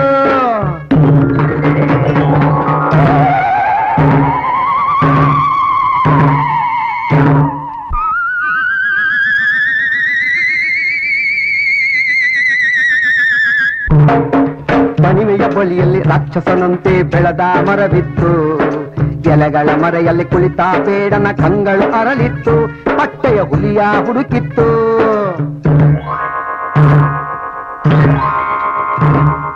ಒಣಗಿದ ತರಗೆಲೆ ತುಳಿಯುತ್ತ ಮೆಲ್ಲಗೆ ಆ ಹುಲಿ ಬರುತ್ತಿತ್ತು. ಸರಸರ ಗರ ಗರ ನಡೆಯುವ ಸದ್ದಿಗೆ ಮೊಲಗಳು ಬೆದರಿತ್ತು. ಜಿಂಕೆಯ ಮರಿಗಳು ಬೆಚ್ಚಿತ್ತು.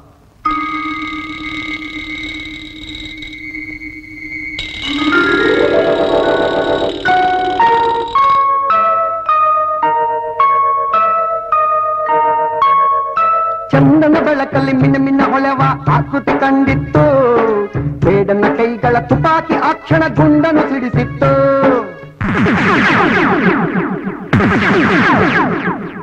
ಗುಂಡಿನ ತತ್ತಿಗೆ ಆ ಹುಲಿ ರೋಷದಿ ತಲೆಯನ್ನು ಎತ್ತಿತ್ತು. ಸಿಡಿಲಂತೆರಗಿದ ತುಪಾಕಿ ಗುಂಡು ಕಣ್ಣಿಗೆ ತಗಲಿತ್ತು. ನೋವನ್ನು ತಾಳದೆ ಆರ್ಭಟಿಸುತ್ತಾ ಆ ಹುಲಿ ಓಡಿತ್ತು. ಬೆಳಕಿಗೆ ಬಾರದೆ ಕುಹಿಯಲ್ಲಿ ಅಡಗಿ ವೇದನೆ ಪಡುತ್ತಿತ್ತು ಸಾಯದೆ ಉಳಿದ ಆ ಹುಲಿ ರಾಯನು ಇಂದು ಅಲ್ಲಿರುವ ಹಳದಿಯ ಕಣ್ಣಿನ ಆ ಮೃಗ ರಾಯನು ಹಲ್ಲನ್ನು ಮತದಿರುವ ಸೇಡಲಿ ಕಾಯುತ್ತ ಕುಳಿತಿರುವ.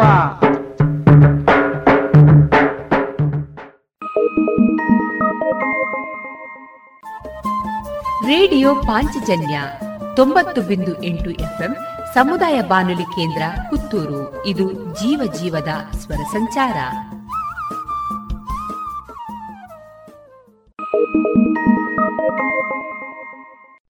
ರಾಜೇಶ್ವರಿ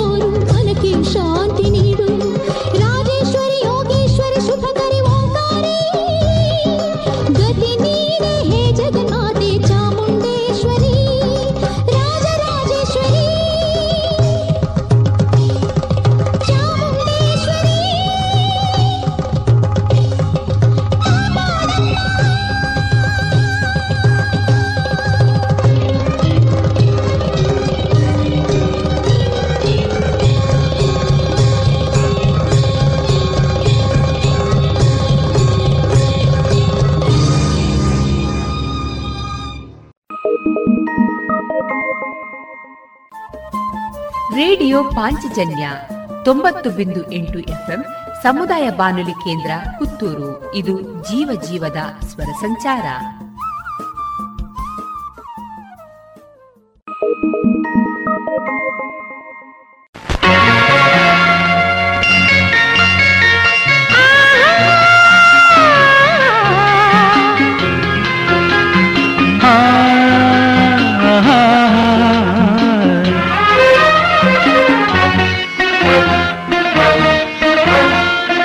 ಮನಸ್ಸುಗಳ ಸವಿನಿಲನ ನೀಡಿದ ಸ್ಪಂದನ. ಮದುವೆ ಎನ್ನುವ ಮಧುರ ಬಂಧನ.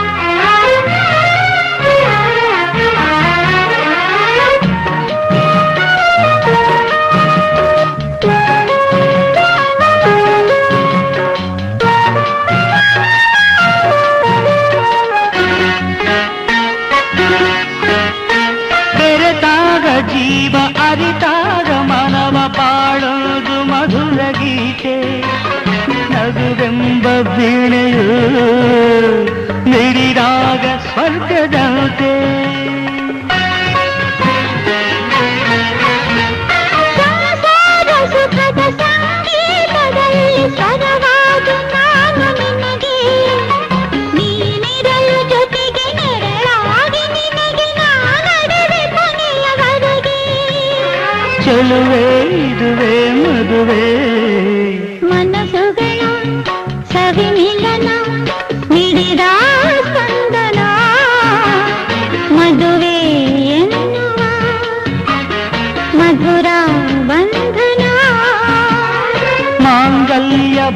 ಭಾಗ್ಯ ತಂದ ಹೊಸ ಬಾಳು ಎಂದಿನಿಂದ ಮನಸ್ಸುಗಳ ಸವಿನಿಲನ ನೀಡಿದ ಸ್ಪಂದನ. ಮದುವೆ ಎನ್ನುವ ಮಧುರ ಬಂಧನ.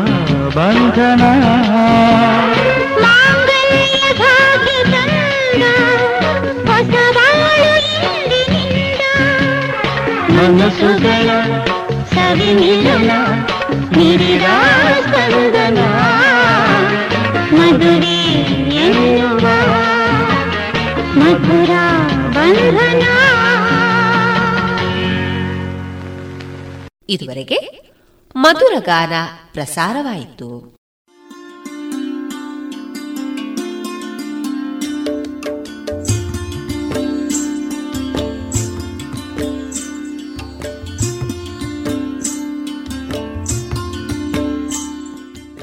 ರೇಡಿಯೋ ಪಾಂಚಜನ್ಯ ಸಮುದಾಯ ಬಾನುಲಿ ಕೇಂದ್ರದಿಂದ ನಿಮ್ಮ ಕಾರ್ಯಕ್ರಮಗಳು ಪ್ರಸಾರವಾಗಬೇಕೆ? ಹಾಗಿದ್ದರೆ ನಮ್ಮನ್ನು ಸಂಪರ್ಕಿಸಿ. ನಮ್ಮ ದೂರವಾಣಿ ಸಂಖ್ಯೆ ಸೊನ್ನೆ ಎಂಟು ಎರಡು ಐದು ಒಂದು ಎರಡು ಒಂಬತ್ತು ಎಂಟು ನಾಲ್ಕು ಒಂಬತ್ತು ಒಂಬತ್ತು.